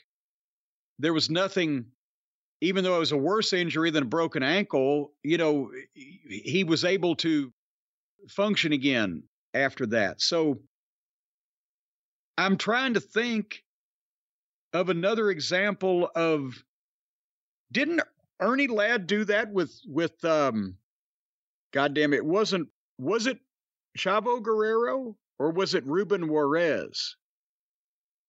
I'm not sure. Was the, the story Ernie with one or the other? It was in Los Angeles, uh, mid to late seventies, and Ernie was uh, the big star and came in, but uh, Los Angeles at that point, a heavily Hispanic audience. And it, like I said, it was either Chavo Senior or that Ruben Juarez, which they used for a while. But Ernie was supposed to win, and he got in the ring and saw the way that the people were reacting and said, fuck it, and changed the finish and put him over flat in the middle. And because it was a foot in height difference and 120 pounds in weight. And then Ernie went back and, and told him, said, You're fucking crazy if we don't continue this. This is a program, the kid's over. And they drew some money with it. That was just an example of business mind thinking rather than an injury causing a a change. And and fuck, who's going to yell at Ernie Ladd? But what do you do if it's a tournament final and the winner's going to be the first champion and everything, let's say, is being built around one person winning the belt and they do get hurt and it becomes apparent that there's going to be an issue? Remember, you know, now I can't remember the details. When Finn Balor, they just brought it up on Raw, when he won the Universal title the first time, did he get injured in that match? Yes. Yeah. And then he turned around and gave it right back. Yeah, so what do you do? I mean, again, it's not a situation you've encountered too often because it doesn't happen, but what should the wrestler do? there's no rule of thumb. I think it depends a lot of it on the situation, who the opponent is, you know, what the fucking, you know, what the future is supposed to look like, and somebody on the fly figuring out how bad am I hurt. So there's really no way to tell from one instance to the next of what should be done. But it's one way or another, it's a fucking miserable position to be in. Jim, our next question, sent to cornydrivethru at gmail.com, is from Donnie in Allentown, Pennsylvania. I always wondered why professional wrestlers didn't get nightly physicals every night before they would work their match. End That's it? question. End question. Okay. Well, actually, in some uh, various locations, depending on whether there's an athletic commission or not, uh, you do get a physical. And you ought to see some of these physicals. I've literally seen doctors so old that you'd have to fucking hold their own stethoscope to their own chest to see if they're breathing. They would they'd take your blood pressure, they'd put the stethoscope and listen to your heart, make sure it was beating, and they'd look in your eyes and check a couple things on a form, and that was the physical from the athletic commission. Because that's what that they'd send some old doctor that had been there since the, you know, the days of Marigold Arena or whatever, and it would just be a routine thing where they'd check off literally blood pressure, pulse, look at your eyes, and well, do you feel all right? And that was about it. And every once in a while, like New York State, to get a license, they required a full examination by a real doctor and an EKG and all and fingerprinting and all this other stuff for a while. I don't know if it's the same way now. But uh, think about this in the in the territory days, if you got a full physical examination before every match, you'd be getting one literally seven or eight times a week. And that was just ludicrous. And of course, it was equally ridiculous that you got no physical exam ever of any real kind except those routine ones by the commission doctor in the locker room when there was a commission. And now the WWE guys go through such wellness checking and testing and health and etc. I would imagine that there's probably no better looked at athletes in the world.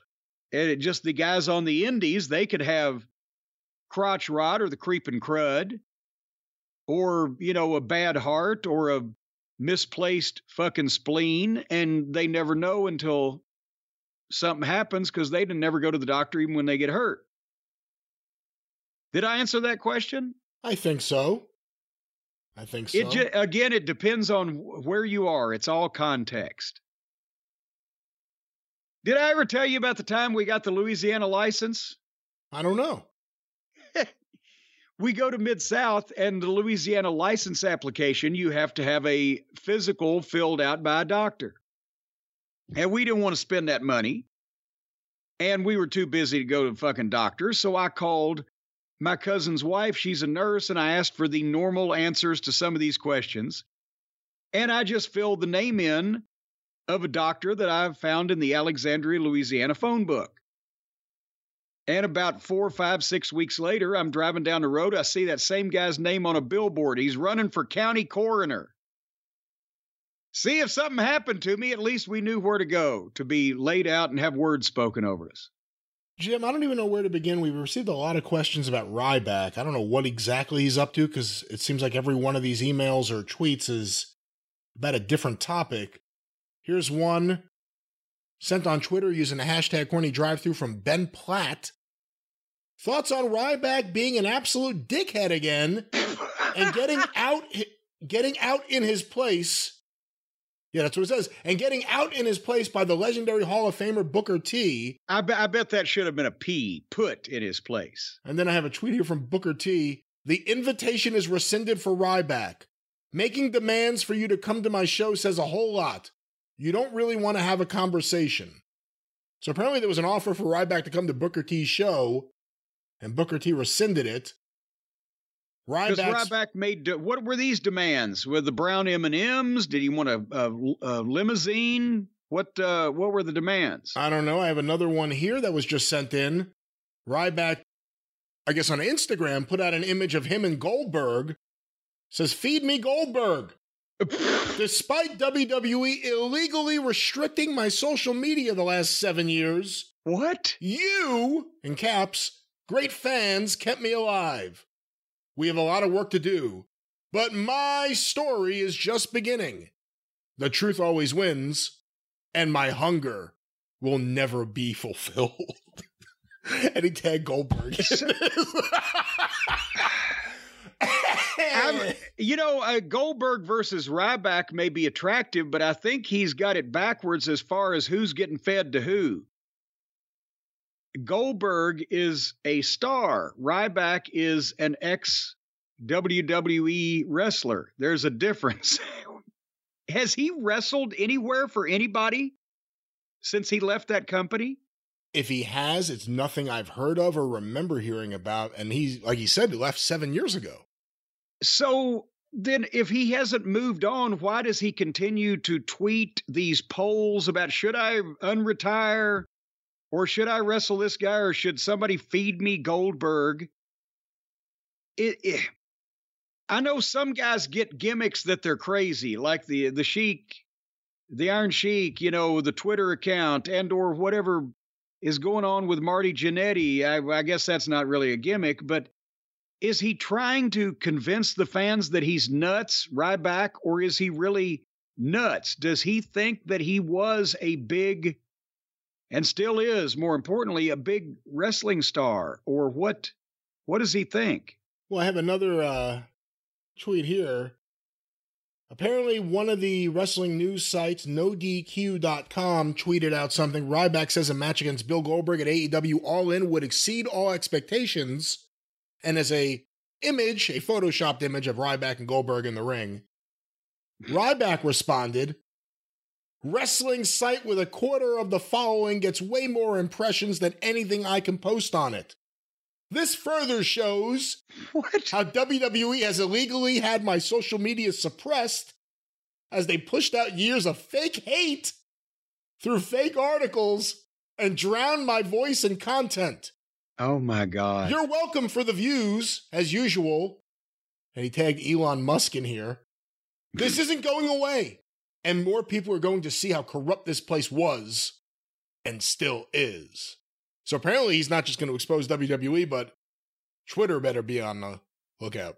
So he is really crazy rather than this a gimmick because he's just calling attention to the fact nobody gives a fuck about him anymore on his social media.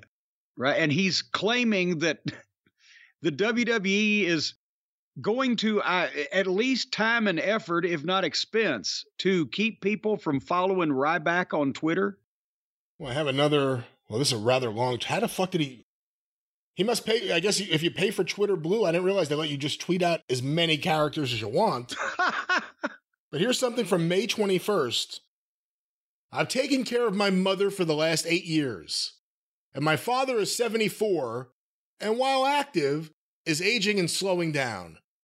It is up to me to help take care of them. I need my social media working and my full reach. what? Elon Musk, I need my Twitter fixed. I can't advertise and have very little reach. This has been done to me on all social media platforms now. I'm asking for someone to help. What is going on is not right, and I have not violated any rules. The truth is going to win. But it's been seven years, and I need this fixed and made right.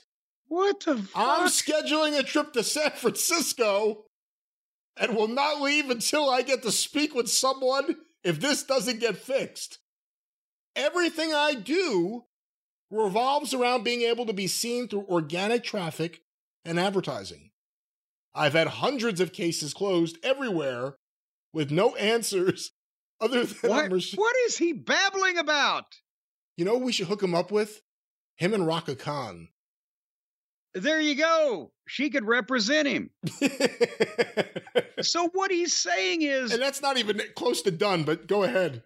he's got to well i'll let you but he's got to take care of his mom and dad which is very admirable on twitter reach out and get yourself a fucking job if you need to take care of your mom and dad and and don't worry about tweeting Well, it seems like he's indicating that the job incorporates Twitter, that Twitter, in restricting the he's audience for his to content. be a wrestling personality but he's not wrestling and he doesn't have any personality he needs to change a line of work to where the people won't fuck with him on twitter and he can make some money to take care of his ailing parents you know, his catchphrase used to be feed me more. Now it's just feed me. But let me go back to this here. Instagram tells people I spread misinformation Oh. despite never spreading misinformation, and they cannot tell me why they leave that on my account. I cannot list my merch on Instagram and Meta, despite it being allowed by other creators. My hashtags are hidden most of the time. this is so ridiculous. And no matter what I put out there, it's severely suppressed. I proved for years I know how to go viral and be seen, and one by one, each platform has stifled this. TikTok hasn't paid me since October of last year. Damn them! And won't say why, along with suppressing my content from 75 to 100 million monthly views to 1 to 2 million. 75 Wait to a minute, million hold monthly views. on. Whoa, no. we no. know a little bit about millions of monthly views and uh Of all the numbers to pull out of your ass, 75 to 100 million monthly views. Oh. He'd be running Disney. But they reduced that to 1 to 2 million. YouTube has dropped my RPM to 1, which is unheard of, and they won't explain why. if this could happen to me, His wait a minute, he's only going around once per minute. I guess so. If this could happen to me, You know that joke fell flat to everybody who's never played a fucking record. Should have thought. Well, for the people over 50, they they just they're howling. if this could happen to me, then rest assured this technology is being abused in many other ways. This is a straight play out of Vince McMahon love of 48 laws of power and is going to be his ultimate demise. They have pushed out countless lies to turn the inner fan base against me, that this is deserved by me, but I assure you, no human should ever experience what I have had to these last seven years. I've won everything and will win this too by speaking the truth. This is a tweet? Hashtag hungry, hashtag free Ryback. So free Ryback. he is All right, now you got me going. He is explaining or trying to explain or trying to make people believe or believe himself that the reason why he doesn't have a hundred million views a month on TikTok and all this other stuff is not because nobody gives a shit and he's not that big of a deal but that Vince McMahon is spending his time, money, and effort to engage in this wide ranging plot over multiple platforms to suppress what Ryback is putting out there. Because uh, otherwise, if it was seen by anybody, it would instantly take off and be the most popular. What is he putting out there if he doesn't Yeah. wrestle? I don't know. if he doesn't wrestle, I, I saw he. I think he's selling some supplements.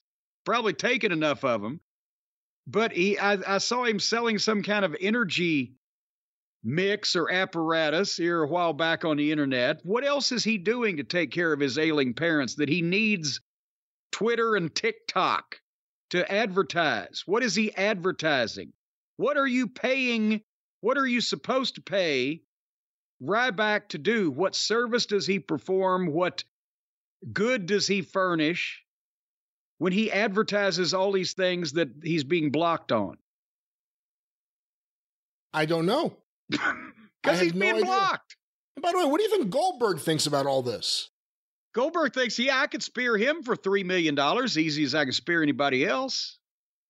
Well, we'll see how the uh, trials and tribulations of Ryback continue here. Again, I'm not exactly sure. Everyone keeps sending us this stuff, but no one says what. Somebody tell us tell us what he's advertising and tell us what he is is uh, uh, soliciting funds for in return for providing you that said funds would go to the care of his elderly parents. And I'd like we'd like to see what kind of business he's in now since he's not in wrestling and there's apparently no great groundswell or clamor for him to return to wrestling. Must be tough to apply for a job if your name's Ryback. That's another thing. Did we call him? Do we call him Mr. Ryback or is it Mr. Back or just Rye for short? Well, Jim, let's get another question here. This one sent to corny drive through at gmail.com. You know, that's what he was saying. Just call me right back. Call me right back. Well, this question was sent to cornydrivethru at gmail.com from Jaron in Denver, Colorado. Jim has made several disparaging comments in recent weeks about wrestlers having pale skin. I understand how for bodybuilding a tan is important because of how tan skin highlights show muscles better. But is there a reason, other than aesthetics, that this is so important for wrestlers? By that I mean, is there a technical reason having to do with the presentation or the color quality on television? Or is it just a preference based on how it looks? Especially Well- given how many bigger names of the pre 80s were big guys, but not necessarily ripped or highly defined in the way wrestlers are now. This has made me curious if there's any specific history about wrestlers being tanned other than the connection to bodybuilding. Oh, good Lord. That question could have been shorter. It's all aesthetics. There is no other reason besides aesthetics. It's all aesthetics. And it can be explained very simply In the words of Arn Anderson, when everybody would say anything about Arn's tan, he'd say fat looks better brown than white. And that's the thing is and yes, you know in his in his older days the crusher was pale too. Right? Cuz he lived in fucking Milwaukee in the wintertime, but in the summertime he and Bruiser they look good. It's not a new thing. Buddy Rogers with the tan in the fucking 50s when they had sun lamps and shit if you didn't live in Florida or whatever. It just, you look more athletic. It is more palatable on television, especially if you don't have a body. If you've got a great jacked up muscular body and you don't have much tan, that looks a whole lot better than if you're a fat fuck with man boobs and you're pale as a goddamn ghost. So again, it's just it's one of those things that uh, you know the the the guys always you say you can control that. You can't make yourself grow six inches, or if you don't have the you know genetics for it, you can't look like Lex Luger. But you can have good looking gear. You can fucking at least try to put a little weight on upper body, whatever, and you can tan and look a little better instead of just being, as Arn used to say, pale and fishy white as well as flabby. Do you care if it's a real tan or a spray on tan? Well, it, if you if you can tell the difference, you didn't get a good spray on tan. I mean, the the orange people, and or that the that Drake Wuertz, that fucking right wing crackpot that used to referee for NXT he looked like he was wearing blackface. And then we found out his political background, and he probably was. But when it's ridiculous or it's orange or nobody remembers to spray your armpits, then that that doesn't do you any favors. But if it looks like you, you know, I mean, again, Bobby Eaton didn't have a great body. But, and for a while we were so busy and we never got out in the sun and in wintertime didn't have time to tan, he was fishy white too. But Stan being the beach boy and or a, a tanning fanatic, Bobby had to get a tan every once in a while, keep up with Stan, and it just it looked better. You look like you just walked in off the beach. Hey, pal, that's a nature boy. Did you ever see a pale Ric Flair, even in the dead of winter? Not in the eighties. Not in the eight. No, not well. Everybody as they get older, you slack off on these things. But I'm talking about in the prime of in the prime of life and on top. You know, that's what I, when did tanning beds really get around? I mean, by the late '80s, they were everywhere, but but in yeah. the early '80s, were tanning beds? I mean, was there a place in Louisville?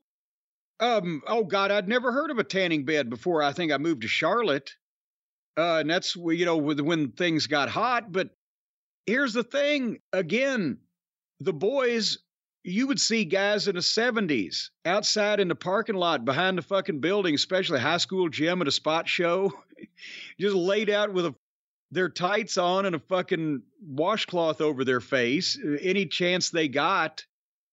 Because you had to, you know, you had to do this shit in fits and spurts. But that wasn't an unusual thing, especially for either a heel like Flair that it fit or the baby faces didn't want to look you know, shabby. So it, it, it's it's a, it's a, aesthetics is what it is. And do you think it's more important now than ever before? I noticed on Raw, Cody was as tan as I've ever seen him. At the same time, we've talked about Adam Cole in the last year or so not being tan. Went the other way. Is it more important now than ever before? Yes, because everybody, well, I won't say everybody on television, Everybody in the WWE, except the people whose gimmicks it is to just completely look like shit, Otis, whatever. But everybody looks like an athlete now. Everybody looks like they're in the best shape of their life. In the territory days, you could get by if you were a big raw boned Dick Murdoch looking fuck. Murdoch was not only one of the best workers in the business, one of the biggest stars, and physically looked like shit. But for real, he could knock the fuck out of you, knock you out with one punch, and he could outperform all the bodybuilders and all the real athletes in the ring. So he got by with it on personality. But now, you know, 100% uh, of the people, as I said in the WWE, and more, more than Well, would you say more than half? Maybe not. I don't know. More than half of the guys in AEW look like they're in shape, even if they're still minute in size. But it's more important overall, the people's expectations in their mind these days is for wrestlers to look like athletes. In the old days, their expectations were for wrestlers to just come off like badasses. It was two different things. Jim, our next question comes from the Cult of Cornette Facebook group sent in by Nick Leonetti. When did fans start bringing signs to wrestling shows? Well, I like his brevity. Um, my God, um, I mean, at at some point, I'm sure you know somebody brought a sign for fucking Go Jim Londos, right? Or Strangler Lewis, he's my man. But when you think about it, I think probably the TV era, there was times when like uh, you you see pictures in the old magazines of the fan club would get together like the John Paul Henning fan club and he was such a matinee idol looking guy there'd be you know 8 or 10 women and they'd have signs you know go John go or whatever and I remember when I first started going to the matches people didn't bring signs but they had pennants that they would sell for the top baby faces, whether it be Jerry Jarrett or Jackie Fargo. And you could wave it and it was like, go, Jerry, go. But I'm thinking on any kind of widespread basis, it started with the 80s again, either with the rock and wrestling connection in the in the WWF in the Northeast, or just honestly with the Rock and Roll Express invasion and the the Memphis kind of influence that the MTV tag teams had on young people because they had a clip the other day of one of the I guess it was 1980, 81, 82 WWF crowds at a TV taping. And it was grandmothers and women sitting there with their purse and uh, women old enough to be wearing hats. And you know, a bunch of old drunken guys and some kids running around of the crumb snatching age. It was same as all wrestling fans were, all ages, all sexes. And within four or five years, it was all the young people. That was the rock and wrestling thing up there. And honestly, the Fabs brought the young girls to Memphis. The Rock and Roll Express brought them to Louisiana and North Carolina. The Fantastics brought them, and the Von Erichs brought them to Dallas. And, you know, by the mid 80s, half the crowd was girls under 25. So I think that's when signs became, and then the guys followed the girls, and signs became more of a thing. And then, you know, I mean, we had them in the NWA, the guys in Greensboro, front row, section D. John Hitchcock. John Hitchcock, and and they would uh you would see signs in obviously for Cyndi or Wendi or, you know, Hulk or whatever in the WWF. And then by the time the Attitude Era came up and it became a thing to show your sign on TV, well, then once people saw that on television, it fed on itself. Oh, that's the thing we do. When we go to wrestling, we take a sign. And that held up as long as the talent was sign worthy Austin, Rock, Taker, Foley, on and on and on. And then when when all that was when the hot shotting was over and Austin's neck was bad and Rock had gone to Hollywood and they made everything PG and there's no girls flashing their tits in the in the arena anymore. Then people kind of cooled off on the signs. In the Northeast, they really started popping up on uh, the arena shows you would see in the early 80s. And in a lot of the cases, you know, different than a Southern crowd, especially a female crowd or a Texas crowd, specifically with the females, it was a mechanism at times to let other people know that someone liked to heel. Yes. There were a lot of signs for, not a lot of signs. Again, there weren't a lot of signs in general. But like in 85, there were signs for Piper. I mean, there were lots of signs for Hogan, but Hogan was a pop cultural phenomenon it was young young guys would have signs for the cool heels, Piper up there, Flair down south. and the women would have signs for the, you know, their male idols. That's right. So that's where it all came from. Well, Jim, our next question sent to corny drive through at gmail.com is from Aaron in Colts Neck, New Jersey. My question is for Jim about Smoky Mountain Wrestling. Who is Margie? I was watching Smoky Mountain TV from November 93 recently and saw a Tammy's Tips segment. Tammy was teaching Margie, an unattractive heavyset woman, how to wash her face as part of her gimmick. This was the third week in a row. Boy, this guy's brutal. The ugly Margie was treated rudely by Tammy in such a way on Smoky Mountain Wrestling TV. Who is Margie? How did you get her to do these segments?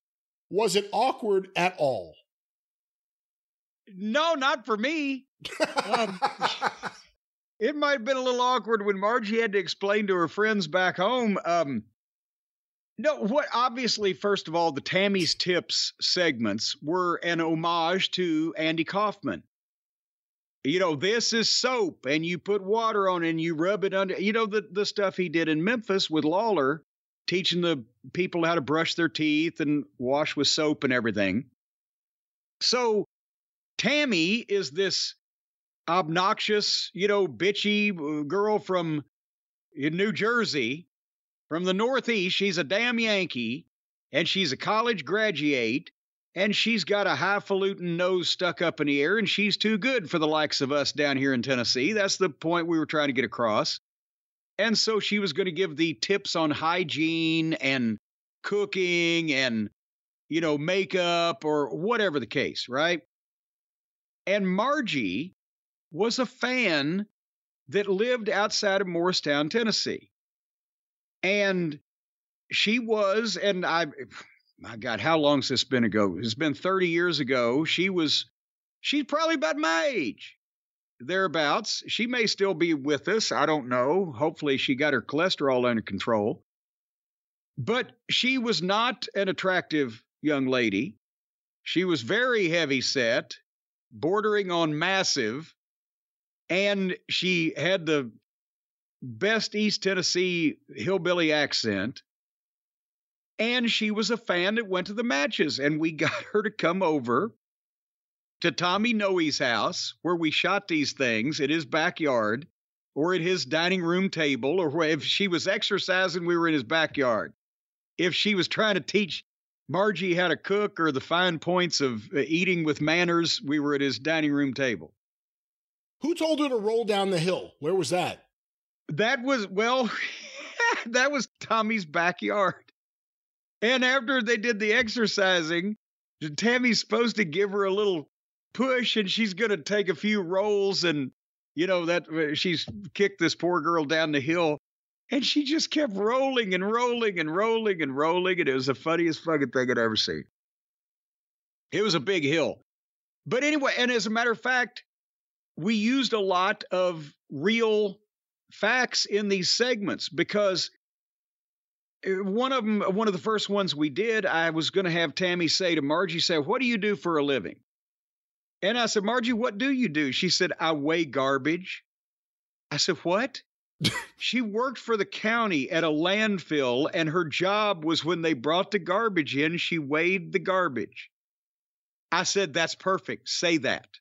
Tell, tell people, what do you do for a living? I weigh garbage. And, and Tammy just does the eye roll. So one time she was supposed to come in, have it so Tammy could teach her, you know, how to eat like a lady. She told her to go get some chicken Kiev and bring it. Well, Margie comes in with a fucking plastic bag and she said, I couldn't find any of that Kevin's chicken, but I got some Popeyes. And anyway, the juxtaposition, because all we did, we just had Margie be herself, basically, and we had Tammy be herself. And you've got a fat redneck girl from East Tennessee that weighs garbage for a living, and a hot New Jersey Yankee that, uh, well, everybody knows what her personality was like. So it was that was fun. But that's that's where Margie came from. Did you ever see her after those segments ended? Um, she came to the matches. She still Yeah, kept I- coming. Well, yes, and buying a ticket.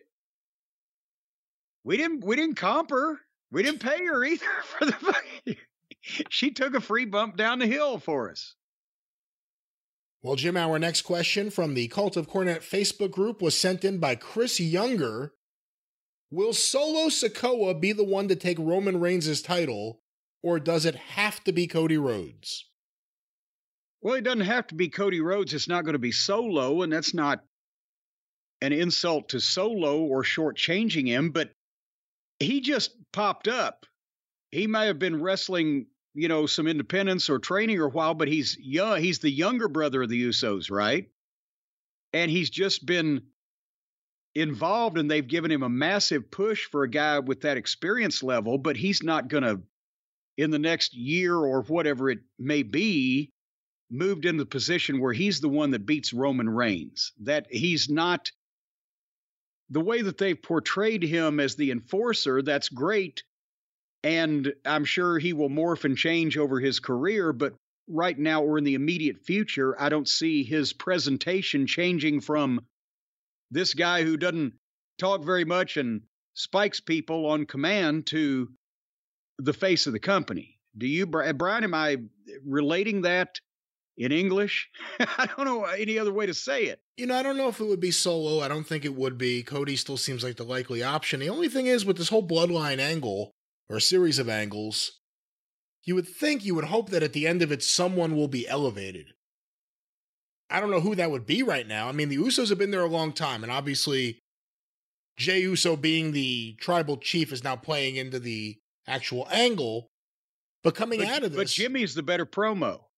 But really, you think Jimmy's a better promo than Jey? It- well, now am I am I messing him up again? Who did the really fired up promo a week or two ago? I'm not sure. Uh, well, see, there you go. There's the problem. If you elevate one USO, then you've got an extra USO.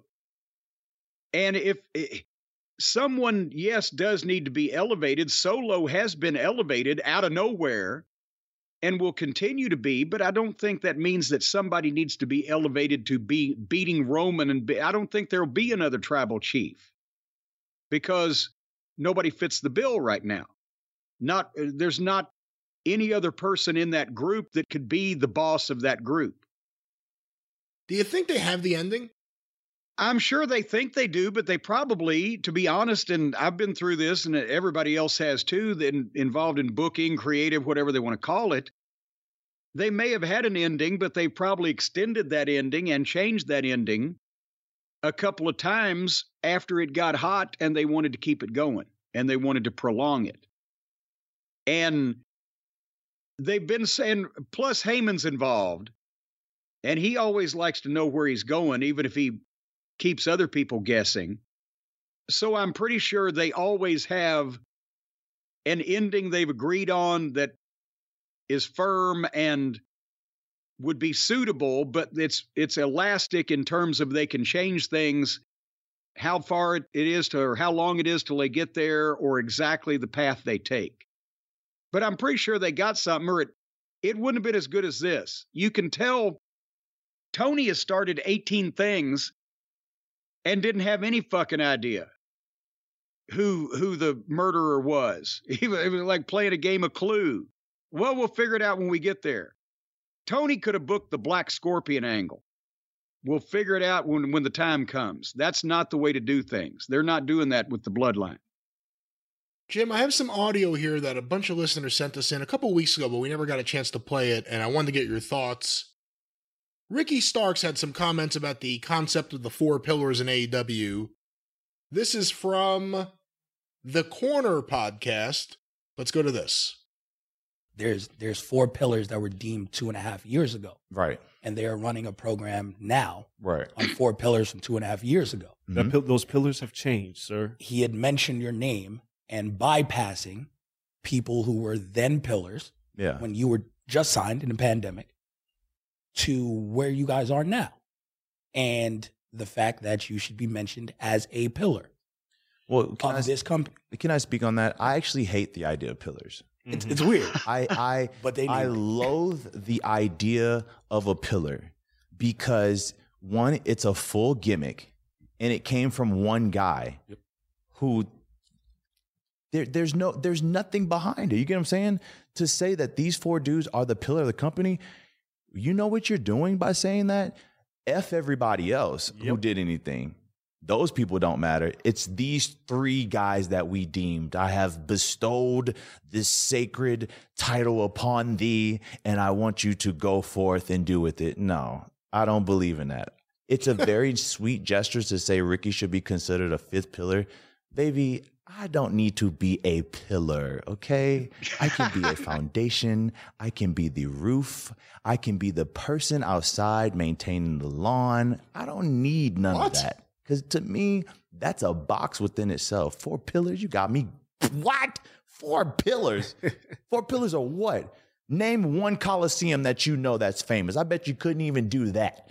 So to say that these four guys are the ones that are gonna make and break, let's see the numbers. Y'all want to talk about ratings? Let's see the ratings for y'all four, huh? Let's see how much money y'all making. If y'all want to keep bringing up all this bullshit, let's see it. Pen to paper. How are the quarterly hours doing when y'all are on TV? Let's see it. I want to see it. The four pillars, hell yeah.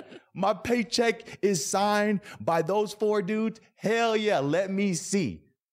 You get what I'm saying? Yeah. I don't even like the conversation. I don't even want to be included. Keep me away from that. Shit. Well, let me stop it there. Jim, what are your thoughts? What are your thoughts on what he's saying, and what are your thoughts on talent saying things like this in general, whether it's Ricky Starks or someone else on a public forum like this? Well, I don't, he beat around some bush.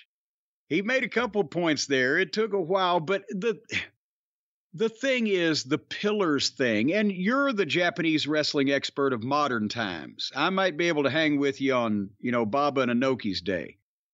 But the four pillars, when they named them the four, and who were the four pillars? Uh, Kobashi, Misawa, Kawada, and Tally. Did they name them the four pillars when they just broke in and the company just started and they were having their first matches? Or did they name them the four pillars because they were already the four established stars that were carrying the company? They were the four wrestlers holding up, not holding up that company, but the five star tag team matches, the singles matches, any combination of those guys. Those were the four guys in All Japan. And they had already done these things. They were already Yeah. having these great matches and they were already drawing these big houses and they were already making that news, right?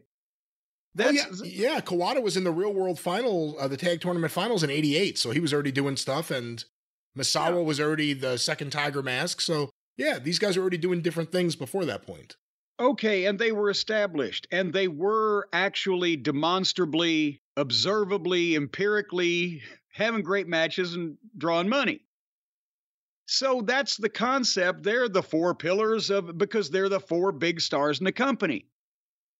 What they've done with AEW is because Tony and the rest of the marks that, you know, are on the roster that fantasize and you know have this this whole fucking you know delusion built that they're all great Japanese wrestlers like we used to watch videotapes and we take all of our you know ideas and our concepts from them or whatever. So he decided when they opened the company that he would have four pillars.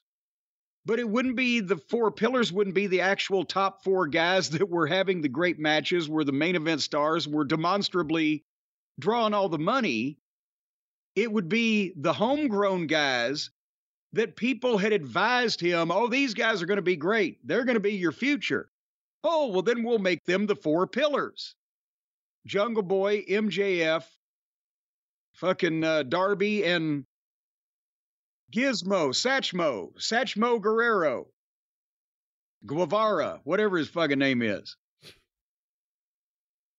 And overlooking the fact that now you're the, the reason why the other four pillars were the four pillars because they were already the stars. They were already doing this. They were demonstrably the four people carrying the company, not the four people that you fantasize wanting to be your top stars in three or four years.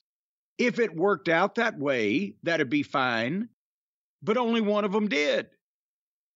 MJF's your top star. co top star now that Punk is back.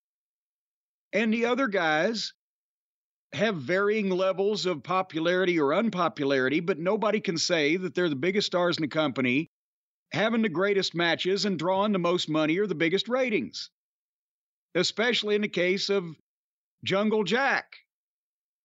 And Starks here was specifically saying those three guys. So I'm assuming the one person he's not including in the critique of who the four pillars are is MJF. Because that would invalidate his criticism. MJF grew into the spot and into the role. So they had a 25% success rate. But Starks, if he had had the the effort put into him that Darby did by being given an icon as a mentor and by, you know, being fucking pushed to the moon, or Sammy, at least he's been on television, even though he was a Guerrero, uh, Jericho flunky for quite some time. And the other guys had all kinds of chances. He just, they didn't know four years ago that he didn't have any personality and he was never going to get one.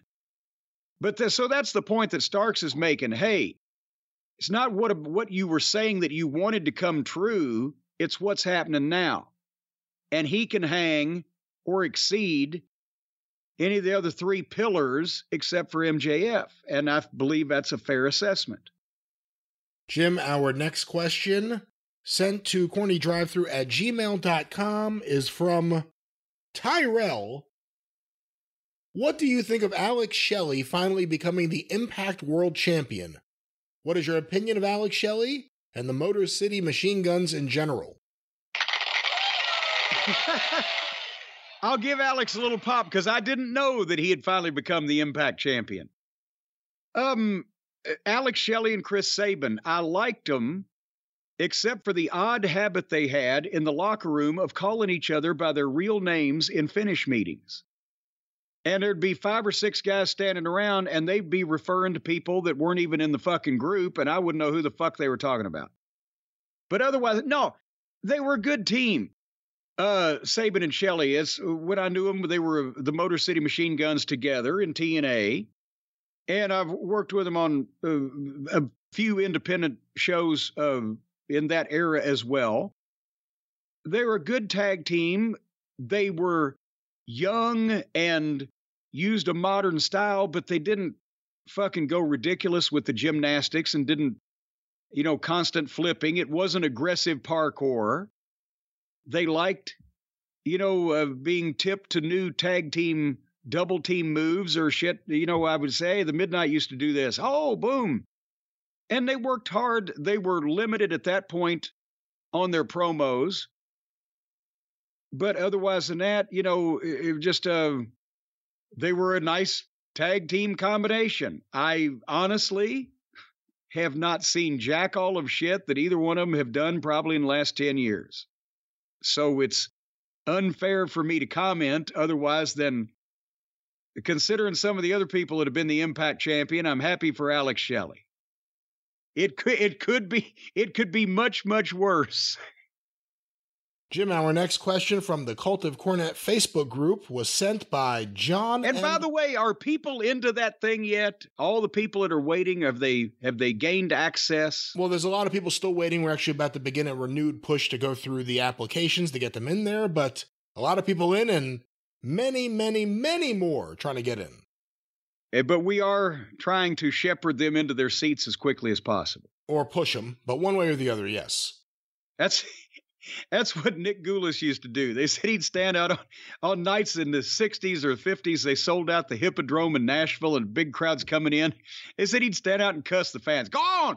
God damn it. Keep going. Move. Get, keep moving. Trying to get them in the door. Hey, what's the history of the actual word Hippodrome? Because that's not the only one I've heard of, the one in Nashville. And you don't hear about them anymore. What is it? Do you know?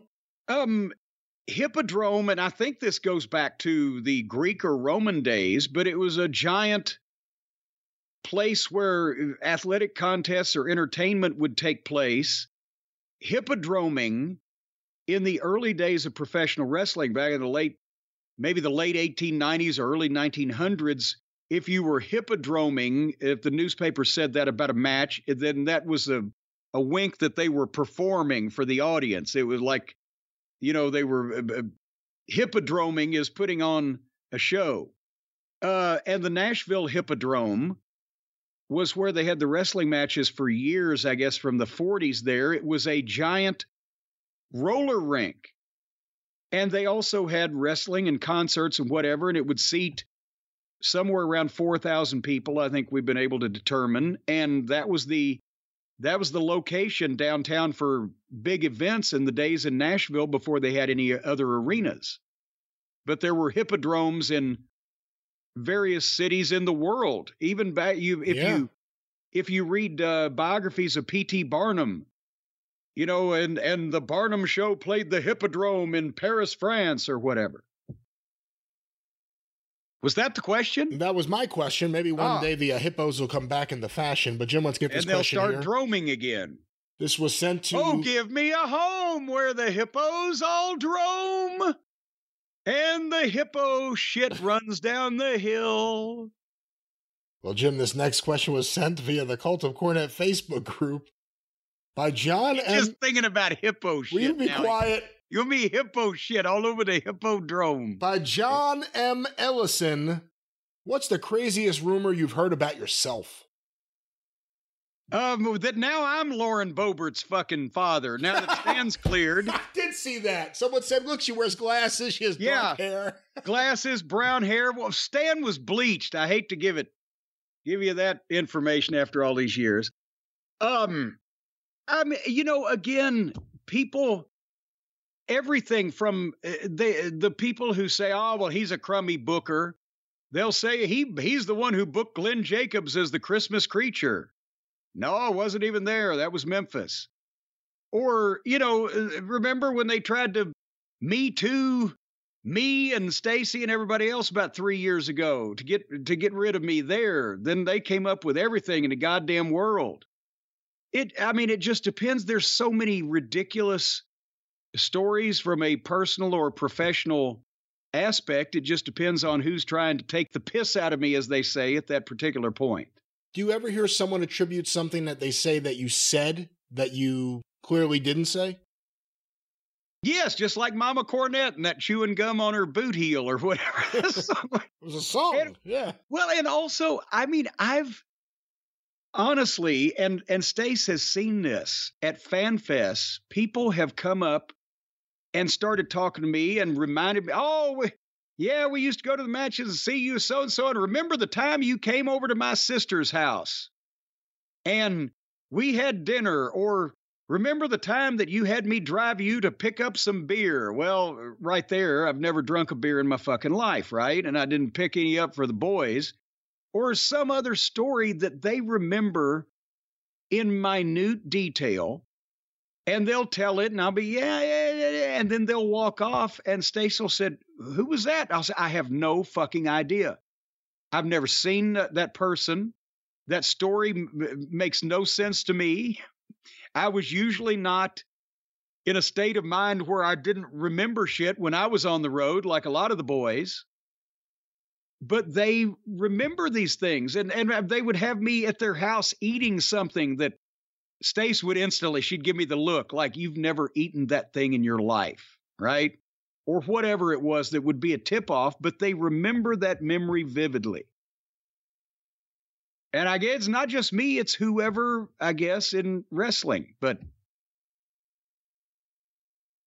rumors rumors and innuendos Well, let's stay on that topic. We have breaking news. Give me one second. I am pulling. the news has broken the news has Wait a broken. minute, hold on.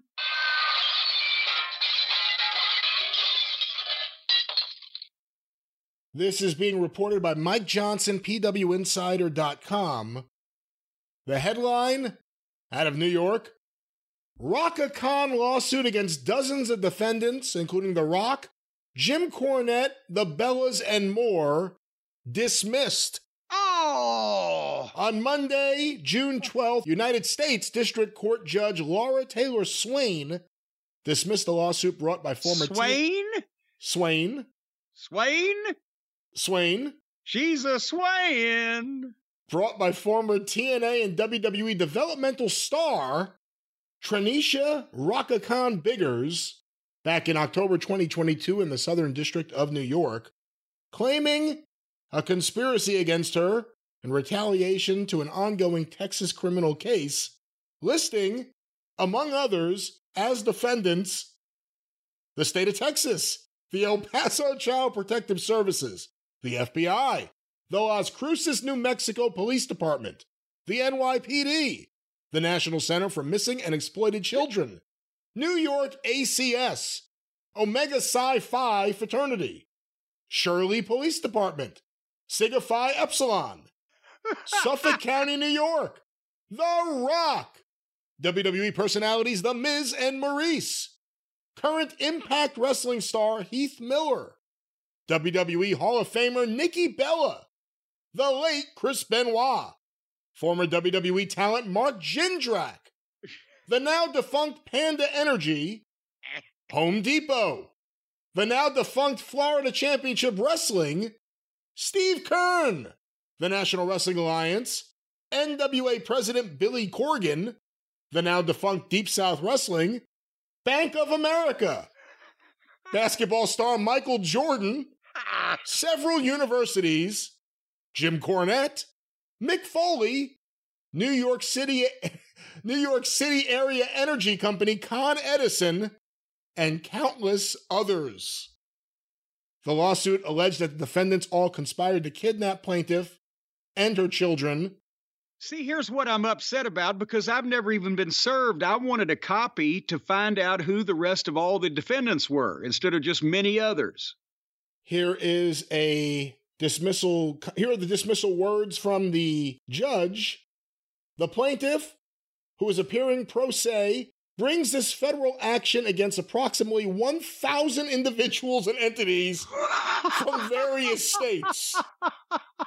Regarding her claims that arose in New York State, she alleges that, in 2019, individuals removed her children when she was arrested. By court order dated February 27, 2023, the court granted Bigger's request to proceed without prepayment of fees. For the following reasons, the court dismisses the complaint for failure to comply with Rule 8 of the Federal Rules of Civil Procedure, with 30 days lead to plead claims that arose in a county within the Southern District of New York. The court also dismisses claims that arose outside of the district for improper venue. Uh, the court must dismiss the complaint, uh, the a portion thereof. Do, that, they, do they dismiss anything on the on the grounds of bat shit? Uh, no, it uh, releases them citing Livingston versus Adirondack Beverage, as well as Harris there's a, versus there, wait Miller. a minute. There's a there's an actual case precedent that you can cite for anything involving this fucking crazy lunatic woman. Apparently, and it goes on for a while. Now that I see how much is here, I'm not reading all this. I don't get to be cross-examined by Rhaka Khan. Because I told everybody at my own expense, if if she could get me on a stand and I could shoot it for our YouTube channel, that I would go there at my own expense and spill my guts. Apparently, she posted videos to YouTube claiming her indictment was fake, but made the videos private, so we can't play those. She was once El Paso's most wanted fugitive, or one of them. She has that to Imagine how much territory that takes in. That's right. The Pritchards are from there, aren't they? Well, originally, but they moved to Houston. All right. Well, what are your thoughts on now being a free man? Well, I, I tell you, folks, I'm I'm really relieved. I want to thank everyone who stuck with me. I knew that not only the glove not fitting would get me acquitted, but also the fine, fine hard work of Stephen P. New at newlawoffice.com, 888-692-8084. He's now branching into bankruptcy work. But uh, I knew that he was gonna he was gonna get me off. And that's exactly what he did. He got me off. He gets me off every time. Stephen P. New, newlawoffice.com, 888-692-8084. Even more entertaining stories involving our friend Stephen and his exploits at, at various uh, deserving reprobates are coming very soon. They certainly are. But Jim, let's get a few more questions and get the hell out of here. This one from the Cult of Cornette Facebook group sent in by Perry Cox. Best secondary championship in Crockett Promotions. U.S. title or World TV Championship? The U.S. belt was thought as the number one contender, but the TV title was always considered to be the best worker. Jim was there. What's his opinion? Well, again, the the fans may have thought the TV champion was the best worker. It wasn't necessarily that you know the the person who held the TV title was determined by who the best worker was. Let's see, is you know is this guy better than that guy? We'll put the TV title on him. In a lot of cases, uh, the TV champion, by virtue of the fact that he was the TV champion, would uh, would be on TV wrestling a, a somewhat competitive match more often than you know the other guys. But no, the whole reason for the TV title was to have something to feature on television to make back in the days before you had consistent main events or competitive matches on all the TVs that was something to to sell for television and then I always liked the way that they did it in the Carolinas and a few other territories. Um, I think it was a George Scott thing, so it was you know uh, it was an older concept, but they would have the TV title on the line between two guys on television, and because TV time is more precious, the time limit was 15 minutes for a title match. One fall, 15 minute time limit, TV title. And a lot of times they'd go Broadway or whatever the fuck, and that way you'd keep the issue open. But what they do is they would take that issue to the arenas. And let's say Brian Last was the TV champion. If he was wrestling Jim Cornette, the TV title would be on the line for the first 15 minutes. And then Jim Cornette in the arena would beat Brian Last in 18 minutes but not get the TV title, but it would increase the interest in their program without anybody having to do aggressive parkour or being thrown through furniture. And so the US title was more about main eventing in the arenas when the world champion's not around, being the number one contender or considered close to it for the world title. It's a main event singles guy the TV title was still a main event guy usually holding it, but it was something, you know, uh, really only for for television and to potentially, you know, carry over into the arenas with grudges again, especially if it was Tully and he was wrestling Dusty. That's a main event match, even though it's for the TV title. So it makes everything more important. Well, Jim, our next question, also from the Cult of Cornette Facebook group, was sent in by Shane Sampson do you think the Ronnie Garvin versus Ric Flair cage match at Starrcade is underrated compared to what are considered the best matches of all time? Personally, I thought it was great. See, they're either long or they're short today. Uh, yes, I. Oh, I don't know that it's underrated because I haven't really talked to anybody specifically about that match in a while. So maybe people appreciate it, maybe they don't. But all of Flair and Garvin's matches were good. That's why Flair liked to work with him. Ronnie loved it because, you know, he's on top, he's in the main events. Flair loved working with Ronnie Garvin because he was such a good worker and so believable. And they had they loved the chop fight. And we've talked about this. Flair's knife hands didn't do as much damage to Ronnie's chest as Ronnie's overhands did to Flair's chest, but they beat the shit out of each other because they were they didn't just work that match, they in 86 and parts of 87, they had a long house show run. So they were chopping each other every night to the point where both of them were usually their chest was bleeding when they came back from the ring. But Garvin's, for whatever reason, maybe as he taped one or two of his fingers or whatever, but he had beaten the top layer of skin off of Flair's chest to the point where every night before he'd go to the ring, Flair had to put an antibiotic cream on because his eh, what third layer of epidermis was exposed and and it was prone to infection. They just it again. They'd go 30 minutes every night. Ronnie was in incredible shape. They'd fucking hit each other. People could hear it in the fucking balcony. Um, Ronnie's work work was impa- when he'd throw that punch the hands of stone you'd never feel it the chops would kill you but the punch he had the you know the eye of a fucking artist and so they you know they just enjoyed having those matches Was the Detroit match better than the Chicago match? Um, you know, I'm trying to think. Honestly, I think I saw one of those. I was there, but I couldn't. I couldn't watch in the Joe Louis Arena. We were watching the monitor. I saw. I saw. I saw that one on tape. I think I saw the other one live. A, a lot of their house show matches were better than those because they didn't have time constrictions either way, and they could just go when it was right. So, but uh, I enjoyed all of Flair's matches with Ronnie. I get because Flair worked with Windham, Flair worked with Sting, Flair worked with Luger, Flair worked with Steamboat. All of you know, all those other people, Ronnie gets not talked about as much, but they were good too and different because Ronnie did different shit than everybody else did. Jim, our next question also comes from the Cult of Cornette Facebook group. This one was sent in by Jacob Force. Are MJF's promos too long now?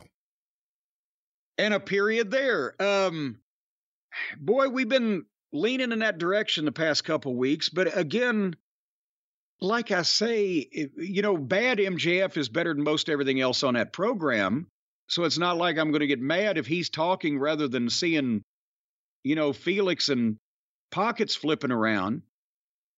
But it does, especially when somebody has to respond to him and then they have to go back and forth. I remember, I think it was him and Cole went 17 minutes. And, you know, even though he's good, and even though it's better than most everything on the show, goddamn, they're talking me to death on the other fucking channel. And it's not even that good, but there's just uh, so much talk and so much talk that takes so long to to to say it. So I I think that every once in a while, you know, instead of Tony just saying, "Oh, I'll give MJF 15 minutes and he'll be brilliant," give him 8 to 10 and let him still be brilliant, just briefer. Okay. Like me. Like you. That was a brief answer there to that question. I ain't got many more words.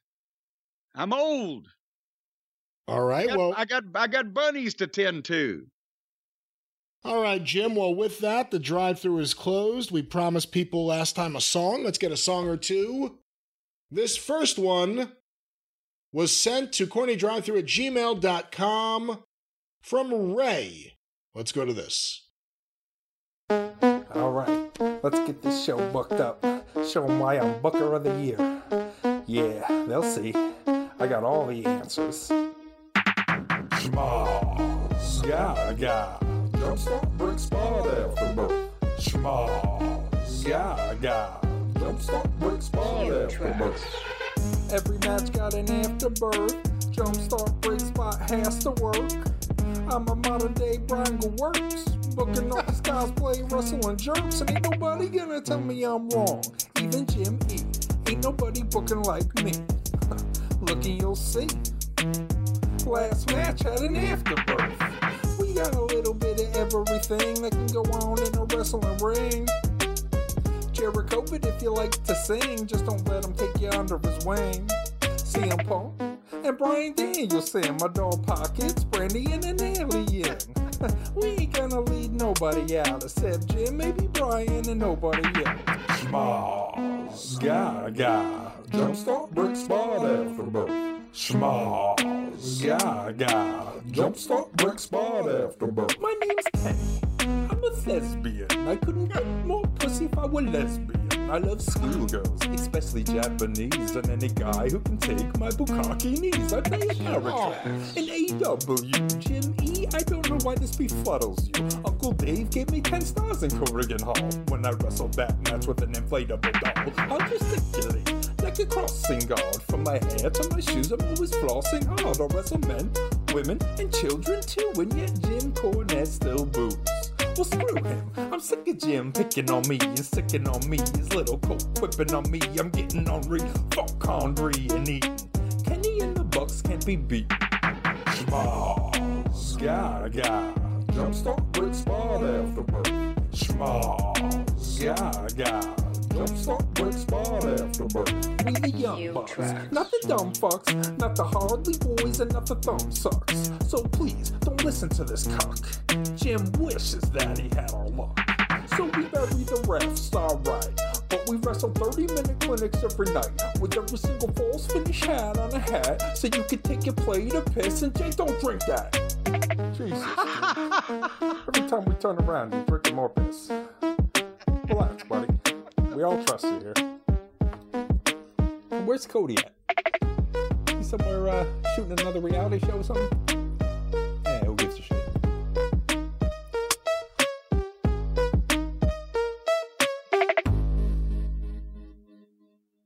All right, you're listening to Hot 97. and there's the latest hit from Ray. Did you hear every time we turn around, he's drinking that piss? Well, you're not a big rap fan, but what'd you think of that? What'd you think of the Oh, lyrics? I, I like the cunning lyricism.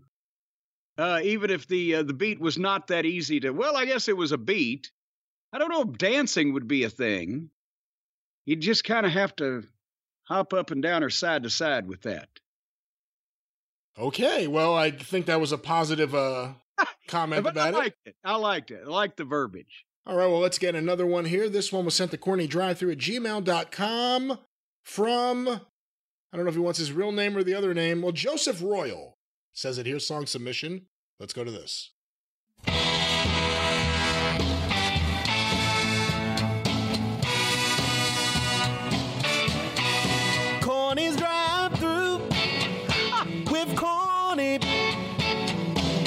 In Great Brian Last, a show just for you about wrestling. Stories from the past. Cause this show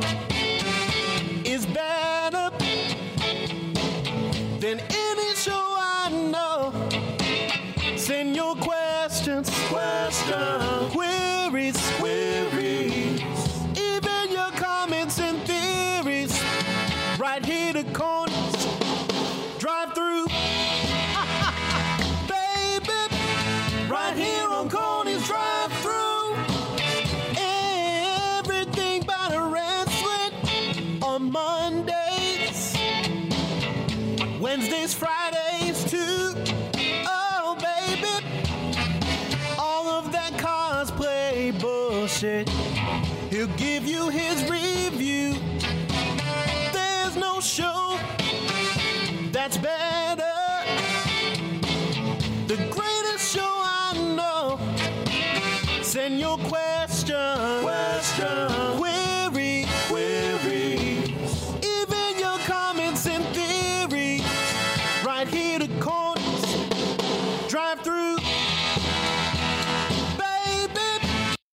I love soul music as much as the next guy. We're halfway through. What do you want to do? Oh, all right. Hold on. Hold on. Hold on. Wait a minute. Let me let me find my shit here to give him a. Where'd my goddamn applause go? There we go. We'll just play everything. Well, thank you very much. That was Joseph Royal or on Twitter at Wankman Skip. Let's you better ship. knock on wood. Now that was more Otis Redding than Amii Stewart, but still, I was enjoying that. All right, Jim, one last song here this week before we wrap things up. This one was sent a while ago, but we're going to play it by popular request. Sent to cornydrivethru at gmail.com by Austin Walker, Los Angeles, California, by way of Lakeland, Florida.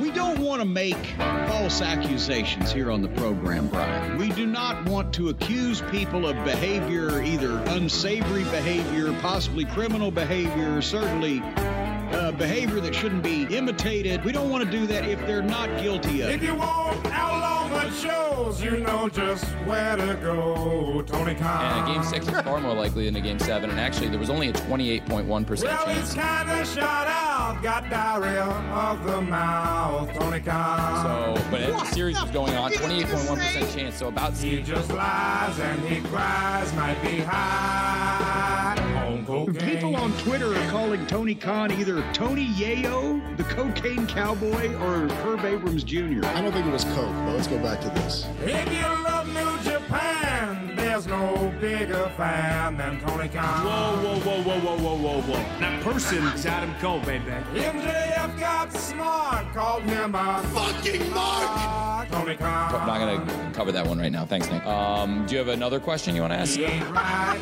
he ain't right, might be high on the cocaine. Every All Out's been higher than the year before. Every Full Gear's been higher than the year before. Every Revolution. Lots of things are higher than they were. Well, he likes acrobats, he wants it only math. Tony Khan. I. Uh, do you guys have Chris? If you just don't know what the hell's going on with Jericho, Tony Khan. You're a wizard, Jerry. He ain't right, he can't ride unless he's high on cocaine. Admit when anything is the shits? He ain't right, he ain't right, he ain't right. Tony Khan. He's a nervous wreck, and somebody needs to put him in a rubber room at the puzzle factory before he hurts himself in some fashion. Like, I, how many times have I watched uh, WrestleMania 17, which is like 13 matches? How many times? Now they're a little bit shorter now. Some of the 12, 13. Uh, which I think Chris could love. But anyway, I you know I loved it. Well, there it is. Austin Walker and Tony Khan, aka Oh. cocaine. That that one's that one's the way to end on it. He ain't right. He ain't right. Might be high. Tony Khan. Well, with that, good job, Austin. The Drive-Thru is closed. All right. Now let's just do it officially.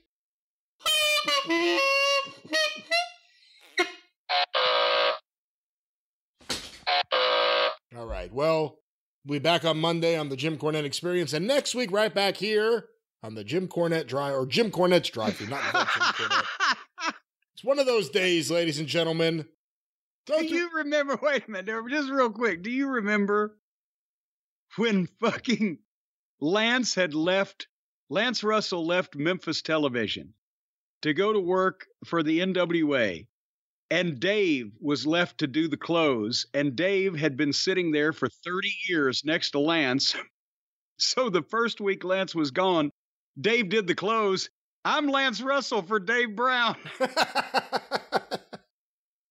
Well, close it up. I'm Jim Cornette for Brian Last. No, uh, go through the archive, patreon.com slash Cornette. Go back to the archive to 2013, patreon.com slash Cornette, only $5 a month. The official Jim Cornette YouTube channel. Go to YouTube and search for Jim Cornette and subscribe today. Full episodes, clips of the episodes, omnibus collections. If you hear something and you want to share it, go to the official Jim Cornette YouTube channel. You can follow Jim on Twitter at the Jim Cornette.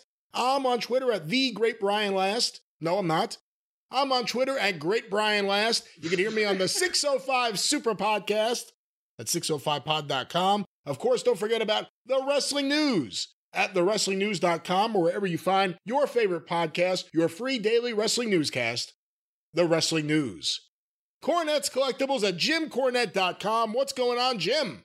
Lots of things being sold, lots of people buying them. JimCornette.com.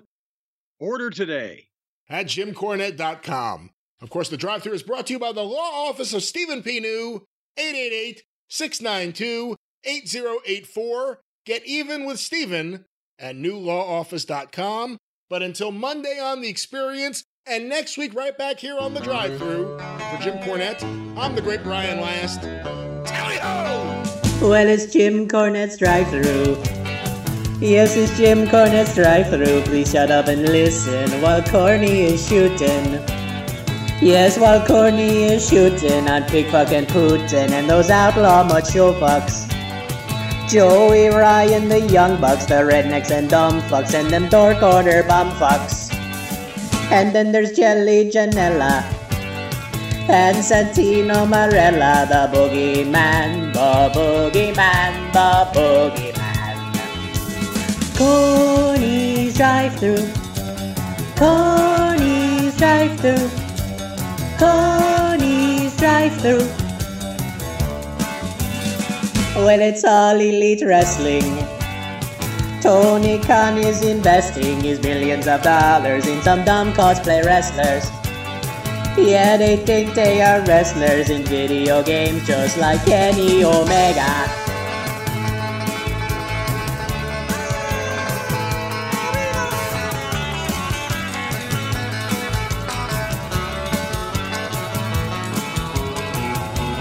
We pledge allegiance to the leader of the mighty cult of Cornette, and to the pro wrestling for which he stands. No blow up dolls, dick spots, or dance routines, with blood, sellouts, and shoot angles for all.